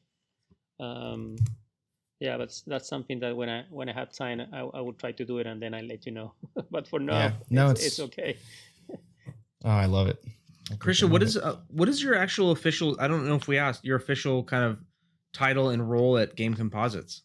Oh, I'm the sales manager for Game Composite, um, and so I'm working um, specifically now for the GB1, uh, and I'm also taking care of the flight training uh, at Game Composite. Okay. Um, Transition Wi-Fi training, and checkouts. Yes, exactly. We're doing uh, every time a customer uh, purchase an airplane, uh, uh, we offer. Uh, I mean, the with the base price, it comes with ten hours of training. So I'm I'm doing all that training as well to fly with them, make them comfortable during those ten hours before they they take the plane out of the factory. Um, I'm doing that, and we are offering also training for anybody who needs, from formation training or aerobatic training upset recovery training as well. So all those areas um, I'm covering as well. So it's good. It's it's a lot of fun. I get to fly, so which is great. That's great. Oh, nothing better than getting paid to fly something fun. Yes. Very cool. I'm trying to think of uh, what else I want to ask you here. Jeff, you got anything else? um, well, we asked Philip and he didn't really answer it, but can you tell? Has anybody re- scared you in an airplane? I mean, you're doing a lot of tests, not test flying. You're giving a lot of like demo rides. Mhm. Has any interesting stories with that? With uh, you know, anybody uh, Demo flights. not safe, not safe to fly? but like, you don't have to name name. Not asking you to name names, but like, what happened? Was it just like a terrible landing or just terrible aerobatics? Uh, yeah. I mean, I have a couple. Um, one time we were doing a, a formation training flight. I mean, it was more like a demo. It was not a training flight, actually, to be honest. It was a demo Yeah. flight, and I was and we were flying with a passenger, uh, in each plane, and uh, and for any reason my passenger freaked out.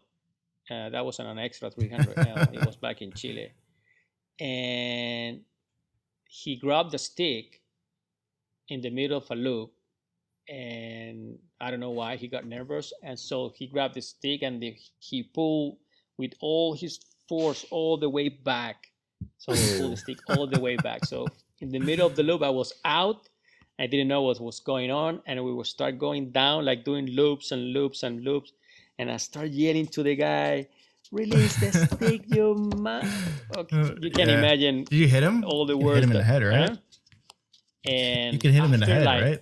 yeah, I mean, I was, I mean, there was so many G's that I couldn't move. I mean, and I was worried because we were going down, and uh, we were we were flying. I don't know, like three thousand feet. Oh and I think after like the third loop, I was the guy was able to to get uh, to take their hands out of the controls. Man, that was insane, and that was not not fun at all. Uh, And you're- another time we were uh, sorry. Yeah? No, go, go, go. uh, another time we were doing some photograph uh, session. We were flying in the diamond formation, and the guy who was flying with number four, which is the slot pilot, was car- the guy was carrying a camera, and in the middle of the flight, he decided he was uncomfortable, so he opened the seatbelts, Oh my god.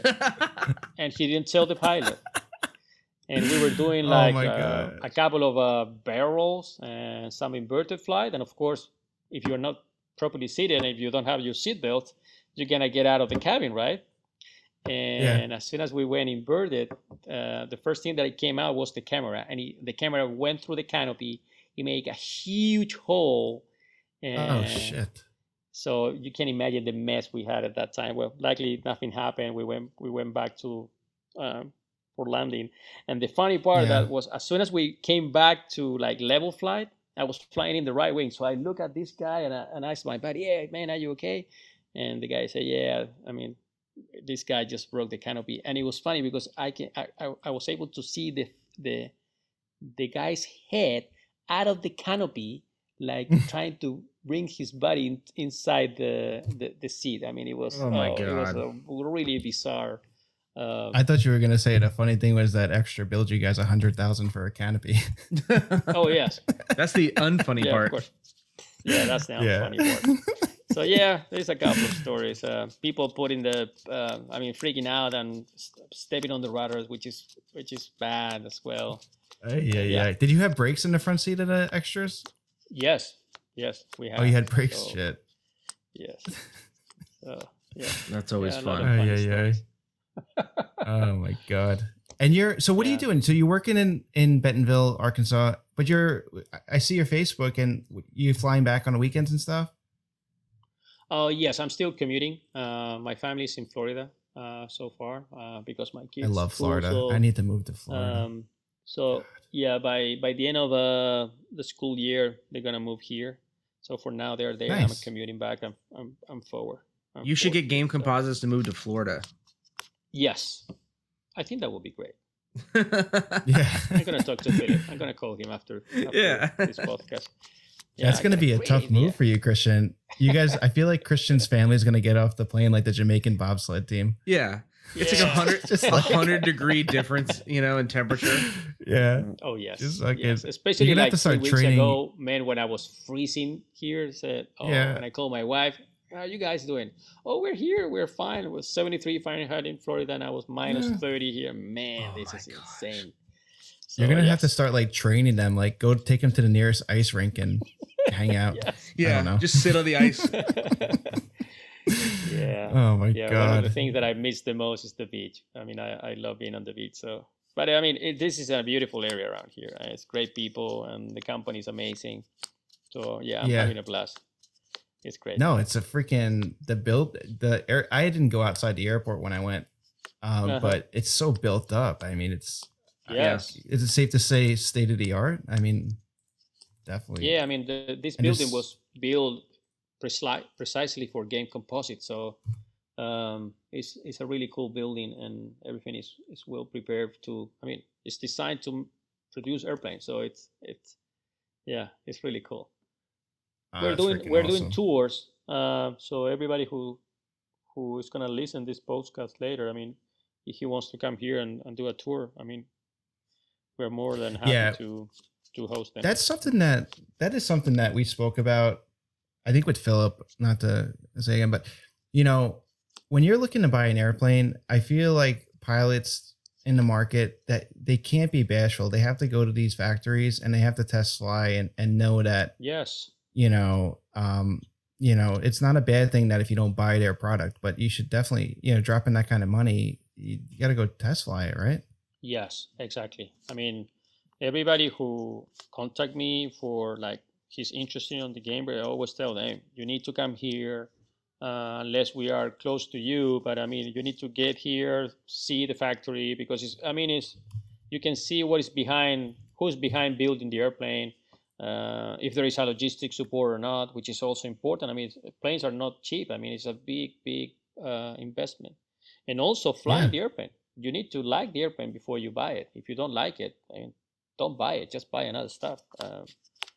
Uh, so yeah, I will. Yeah, that's that's a must to do. You have to fly the airplane. Not, Yeah. not even Oh, I because love it, it. looks nice, but uh, you need to feel comfortable with it. Yeah. Well, the single place canopy on a GB one, um, which You actually, like you know, what It looks I love good. it, but but why did you guys name it? Why didn't it get named the GB two? Because it's two seats. Why? why- Ah, you know, yeah, I Bait mean, 'em it's in still- for one- Get them. Yeah, it's I'm still a, I'm good. a, a, an option for the for the Gamer for the GB one, the single canopy. Uh, it looks more. I mean, it has like a I love it. more sporty look. Yeah, Um, it looks really yes. So, but for now, it's still an option.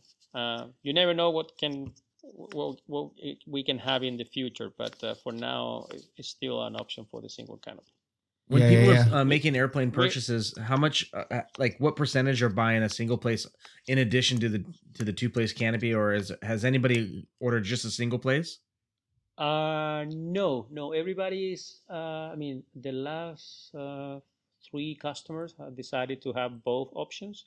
Oh, uh, cool. The good thing is it's pretty simple. Uh, it's a two-person job. Um, it, it takes maybe an hour to change it, or so it's it's a very simple process to okay. to remove the canopy and put the other one, or, or put it back. So Mark, Yeah, you got to but go I to the factory. There's there's so I much really on this wanna- airplane that it's I can't describe it because I'm an idiot.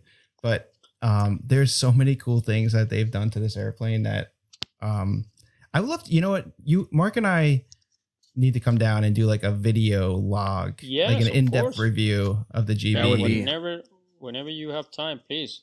That would be a You're more than blast. welcome. Come here and we Let's- can do some flights and um, yeah, you can yeah, we can have fun. Let's do that, man. I of mean, course. You should do it. the postcard from here. And Yes. That would be a blast. we do the test flight. Can we that get would be Stu so Walton much on? fun. Huh? It's like, can we get Stu Walton on? There we go. We can ask him. I don't know. Let's see. Huh? You Yeah, never know. I'll get it. Because he's got some cool airplanes too. I mean, you guys got a whole shit ton of warbirds there. Yeah, Jesus. there is a couple of Mustangs, a Spitfire, uh, a Super Corsair here. Do those fly regularly? I can't say that word, by the way. Yes, they fly very regularly. So it's good to see them here. They're cool airplanes. I love warbirds. Yeah, yeah. Do you ever get any rides in them? No, not yet. I'm I'm, I'm in the waiting line. Uh, so every time I see one, hey, I'm here. I can go flying. So yeah, Jeez. it's, Yeah, it's Oh, cool. that's I would love to go out there and um I flew uh, a Phenom 300 in there years ago and I, I actually got to meet Philip. It was cool. Um but that was Yeah, like that's before the factory was kind of stood up and all that stuff. Um Okay. so I got to I got to make my way out there and, and see the facility and, and see uh see everything and meet you guys. Oh, it'd be a blast. Yes, of course. Yeah, whenever you have time, please come by. Mhm, That would be Yeah, great. yeah. Yeah, we'll make it happen. I will definitely take you up on that. We should definitely do that, Mark. I'm all, I'm not even I'm not even kidding. no, I'm, You know, I'm- we'll come I'm out there with our new sports management company. yes, Yes, Prestige? Worldwide. Man. And we'll start signing. We're gonna bring you a contract, Cristian. We're gonna bring you a contract to sign. It's gonna be a. Okay, sounds good. Sure. I'm gonna make it like a million, like a thousand pages. Come up with this Bible like contract, and slam it on your desk. Okay. Yeah, no worries. if it's a good deal, we go for it. Huh? there we go. I want to make bank, bro. Yeah, Drive a Range Rover. telling you, Prestige Worldwide, dude. We'll make it happen. Maybe we should call it the Catalina wine mixer contract. Yes. It should be our first Oh air my show. God. Catalina Wine Mixer Air Show. Yeah, we're gonna fly it to Andrea Bocelli. So wait, I gotta. So we need some like details here. Uh, we're about to wrap up, but any air show performers besides you know you and Phil, anybody maybe coming on the scene, flying some air shows and some GBs that we can kind of expect in the next two or three years? um. Oh. Any talks question. going on? Uh, not that I'm aware for now. Um, no. We gotta fix that because No, I loved. not I watched the video of. Philip flying it at Oshkosh, and he Yeah. the airplane really performs well. Yeah. really it looks like it. an RC. it's Yeah. amazing. That barn door elevator. Yeah. Um, now and then you know Philip said he was coming back to competition, which is great, and you know obviously the two of you guys coming back would be amazing, and with MX and Gamebird and Extra, it can kind of yeah, we're gonna be at the feel like- nationals. really? oh, that's exciting. Yes, yes, we're gonna be at the nationals. Well, I'm not Uh, going. We are we are a sponsor for the nationals, but Oh, neat. we are our one of our goals is to be at the nationals. So yeah, we need we need a we have a lot of work to do to prepare and to. Uh, but yeah, that's our dude, goal. everybody Yeah. does. I've Yes, flown I know. one time. It's just But, uh, ridiculous. Mark Mark lives in a 70 degree year round temperature, and he hasn't even flown. Dude, just a spoiled can't- brat. I it was raining today. I can't even manage to get myself together to fly this sequence, to fly the known. I can't even I can't even He's too. You know what the problem together. with Mark Cristian is? Is that he's so hard on himself. Yeah, okay. he's so Well- hard on himself. Are you like that too? You seem like you're more laid back. I mean, you just. Str- I feel like you get back from a practice a practice race, Cristian, and you're just throwing shit around the hangar and drinking the whole time. sometimes yeah i mean depending on what type of i mean sometimes you get good days of flying and some days really shitty days right so Yeah. yeah, yeah it depends on the day but I don't know what those Yeah, good days are like, but I, I know the shitty days. Definitely know the shitty yeah days. oh yes yeah. we all we all do You should post more video of your shitty flying, Mark, because everybody enjoys it. It makes everybody feel so good about themselves. I have I have endless um, endless amounts of it. yeah yeah. we, it's just a no worries you're not the chain. only one I think it's. I don't think it's you. I think it's your airplane. I think it's the midwing. Is that what it Midwing is? Sucks. Sell that Totally thing. is. You know, Cristian, they're part of a group. They call themselves the Midwing Mafia. On a scale of one to ten, how much do you not want to be in that group? First of all, we don't call Eleven. themselves. we- there is no group. yeah 12 uh, You're so full of it. You guys call yourselves the Midwing Mafia. yeah you, There's- you there- guys have you guys have yeah you have have a mafia there yeah it's I like mean, the Sandlot. You guys are like the Sandlot boys. Like, Oh, and God. stick with your with your clothes on it. Yeah. I mean, it- Yeah. the Midwing is a great airplane. I love it. I mean, I I, I flew that plane in the team, and yeah, it has a, a piece of my heart. But it's a yeah, it's a cool airplane. It's a dog. What are you kidding? It's a fucking dog. Yeah, but it, it's a classic. Why not? I was just gonna man? say it's old. It's old. It's You vintage No, sounded now. like Tony Let- Mon. You, let's- you just call sounded like Tony Montana there. of a- it's a classic, yeah. man. yeah, it's a classic. man. classic. oh my god. Um, but yeah, I picture like the midwing mafia showing up with like ring pops as pinky rings, yeah, You know, there we go. and that will be cool to see. You should do. For the oh my god, I would love it. Mm. You Flying tank massage, miss you massage, and uh the uh oh, what's the guy's name down in Florida? Um, Bo, he had an yeah that yeah get Bo, get your- CJ, get all the Northern Lights airplanes together. yeah. You got your that like commission meetings. F- fly them, families are coming. fly them way shittier than they've ever been flown before in formation. That's the goal. Yeah. But yeah, and then we have this new thing. Yeah, we're having it. But Cristian, we got this new thing that when you fly in the front seat, we're trying to spread it. Um, that's what she said. But uh, where you when you sit in the front seat, it's called a massage chair because we have a friend Okay. who's got a ton of flying time in the front seat of extras that he brags about. Uh huh. So anytime you sit in the front seat, you got to post a picture and call it the massage chair because his name is some Polish name that we can't pronounce. Mache. I don't even know how do you It's very pronounce easy. Mache? It's Mache. I thought it was no, it's ma- I thought it was matcha, It's like not, like ma- matches. it's not like the tea. like the tea? No, it's Mache. Okay. Is it Mache? poor poor Jeff. There's a J in there, but there's a J in there Oh yeah. that throws me off every time. I wonder it's if I could spelled play. P. It's it's spelled P U S S Y, and it's pronounced Mache. Shots fired. yeah. Oh no, I love him though. He's the guy who Adrian wants to kill. You know the guy um, who posts the memes about Gen Pro. Yes. I love it. I love that. Yeah, yeah. Yes. I've seen it. yeah. Do you appreciate those memes? I love them. Yeah, I mean, some, I think they're yeah, great. They're, they're Gets fun. people I mean, talking. Yeah, exactly. It's just to have fun. I mean, It is just to have no- fun. There's no need to be serious, right? It's just just Yeah. jokes and it's part of Facebook. Right? Why not? Yeah, Yeah, there's no reason to get get all bent out of shape, Adrian. Yeah, Exactly. I agree. I agree. No, it is. It's all. It's all in good fun. And I feel bad for Adrian too because every time Mont, whatever the heck, posts something, he posts at like like six o'clock Eastern time, and where Adrian is, it's like twelve o'clock PM. So this poor guy is like finish. He finishes dinner, No, 12 a.m. hanging out. Yeah, twelve a.m. Right? Sorry. Yeah. Yeah. exactly. Um, finishes dinner. He's in bed, just about to fall asleep, and then Facebook ding ding goes off. He's like, "Oh, what could this be?" And then it's this asshole that posts some shitty meme, and the guy's up all night. The guy's probably got no out, no sleep. He's Yeah, probably now he's pissed at his wife. You know, his wife and him. He's probably ruined the whole relationship of his marriage. You know, all because of the Gen Pro. God Yeah. damn it! Yeah, it's a sad story. Yeah. It's a yeah. sad story.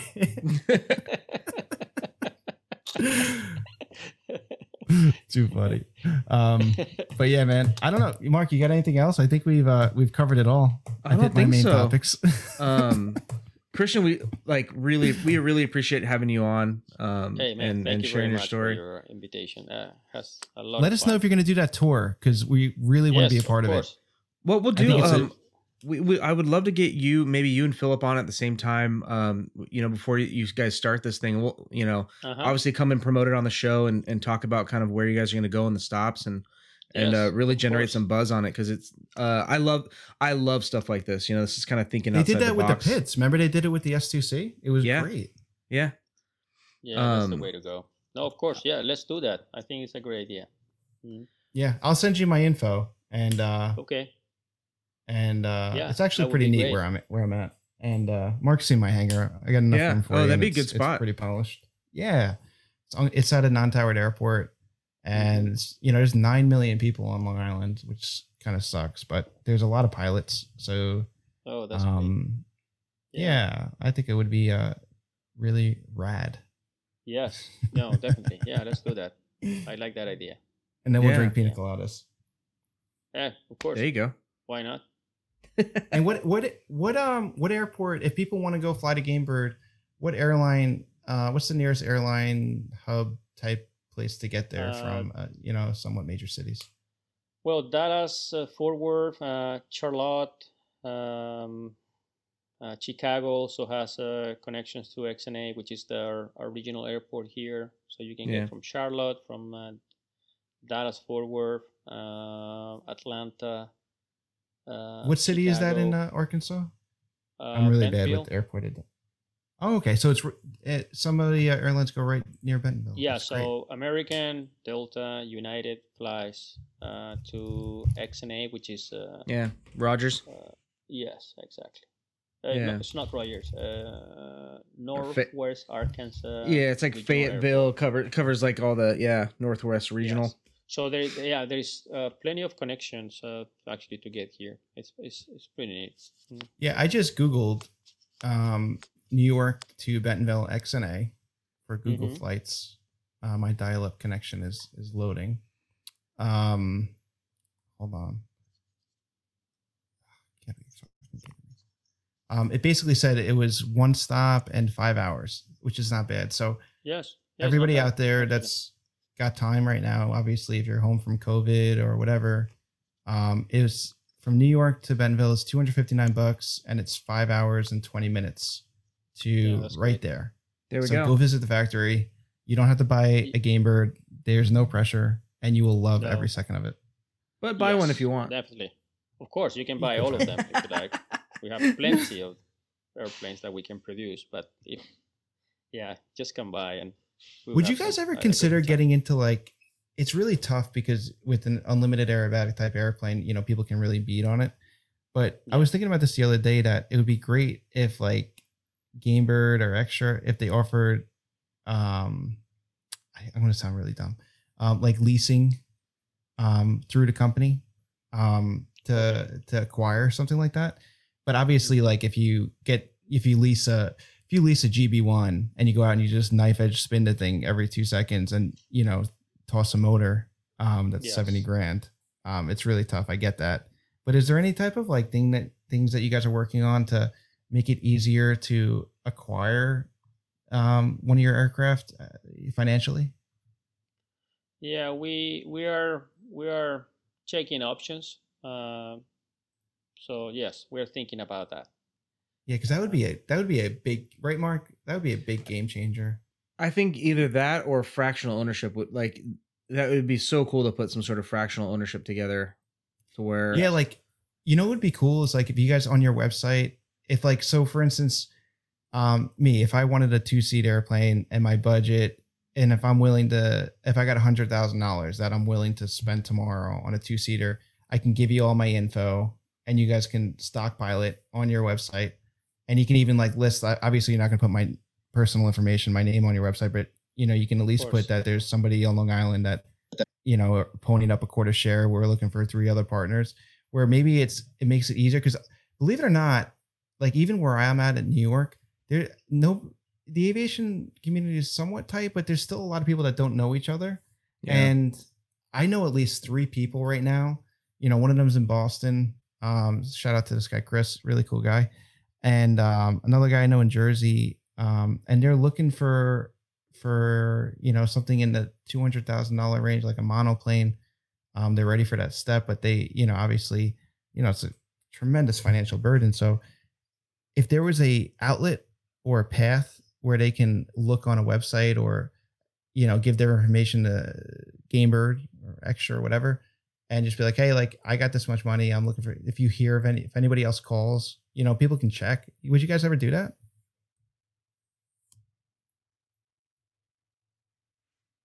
hello Oh, did we lose him? Oh, we might have lost him. uh, i guess it was a shitty idea it was so bad he hung up. right but like even if like you, you everyone saying mark like if Yeah. i'm like okay like and then at least like now you get some other you know xyz guy who logs on to gamebird composite game composites or whatever and he's like oh there's already one person in new york that's willing to go one fourth you know i can i'll put my name down for the second and just wait it out Yeah. Yeah, and I mean if if they dude put a we are you coming know, up with great ideas sports agent sharing airplanes we're killing it. No, we're killing it. Hopefully we get him back. I, I think we uh I don't know where he where he went. I think he threw um, his cell phone. he Probably threw it in the water. Yeah. He just got an doubt, uh, e- e- you know another he got an email from uh WCAR that they they canceled. canceled oh my Well, god should we wrap up and and just say goodbye to Cristian this way, or should we try to get him back on? Um, let me message him really quick. Is there anything while I'm doing this? I'm just gonna tell him to re-click the link, right? Yeah. Can you hear me? Oh, oh he's I- I back. gotcha. Yeah, I don't know. I mean, I think my head headset turned off. I lost the battery, so sorry about that. Oh, Oh, yeah. but I was listening to what all of uh, what you were saying, so um, Oh, I didn't get an email from Jed from uh, World Champions Air, Air Racing. So I'm here. I'm here. Uh, I didn't lost my phone, and I was not drinking pina colada. So no, I'm still here, man. You were definitely not getting a Gamebird in the Bay Area. All right. Well, we're glad you're still with us here. Um, can you you want to plug um your? I know the feedback's so bad without the headphones. Um, your you know anything you want to plug or promote before Anything we uh plug we or sign you off? before we uh, sign you off? Uh, sorry. It's so bad with the feedback. It's so bad with the feedback. Oh my gosh. Oh my gosh. Oh my gosh. Uh, Can you hear me? Yeah. Yeah. All I right. got you now. I got you now. Yes. No, we're just, No, we're just Mark and I Mark being and assholes to each other because we other can. 'cause we can- Because I'm cutting I'm cutting Mark off because he can hear himself on your computer, computer. Yeah. I know. Sorry and, every, about and that. everybody in And everybody in the world is going to hear is this. gonna hear this. Yeah. Let's let's, wrap it up. let's wrap um, Um, anything you want to plug or promote before we get you off, Cristian? Get you off, Cristian? Well, I mean, yeah, thank you very much for the invitation. I, I really, really have a lot of fun talking to you too, and um, yeah, it was great to be able to uh, show a little bit of my experience and also what we have at Game Composite. Uh, we're planning really cool stuff for this year, and uh, so as soon as we have more news, we of course we will let everybody know so we can we can hang out during the year and and enjoy our Gamebirds. Mhm. That'd be awesome. Oh hell yeah! That'd be awesome. And well, and thank you very Um, much once one more time. I mean, it's, um, it was really cool to to talk a little bit about uh, uh, airplanes. It's always fun to talk about airplanes. So thank you. Always fun. And it is a pleasure to have you on. Pleasure to have you on. Thank you for listening to another episode of Fly Cool Shit. Be sure to check out our website at www.flycoolshit.com. Subscribe, rate, and review the show on iTunes and Spotify. Any questions, comments, or feedback, shoot us an email at flycoolshit at gmail.com.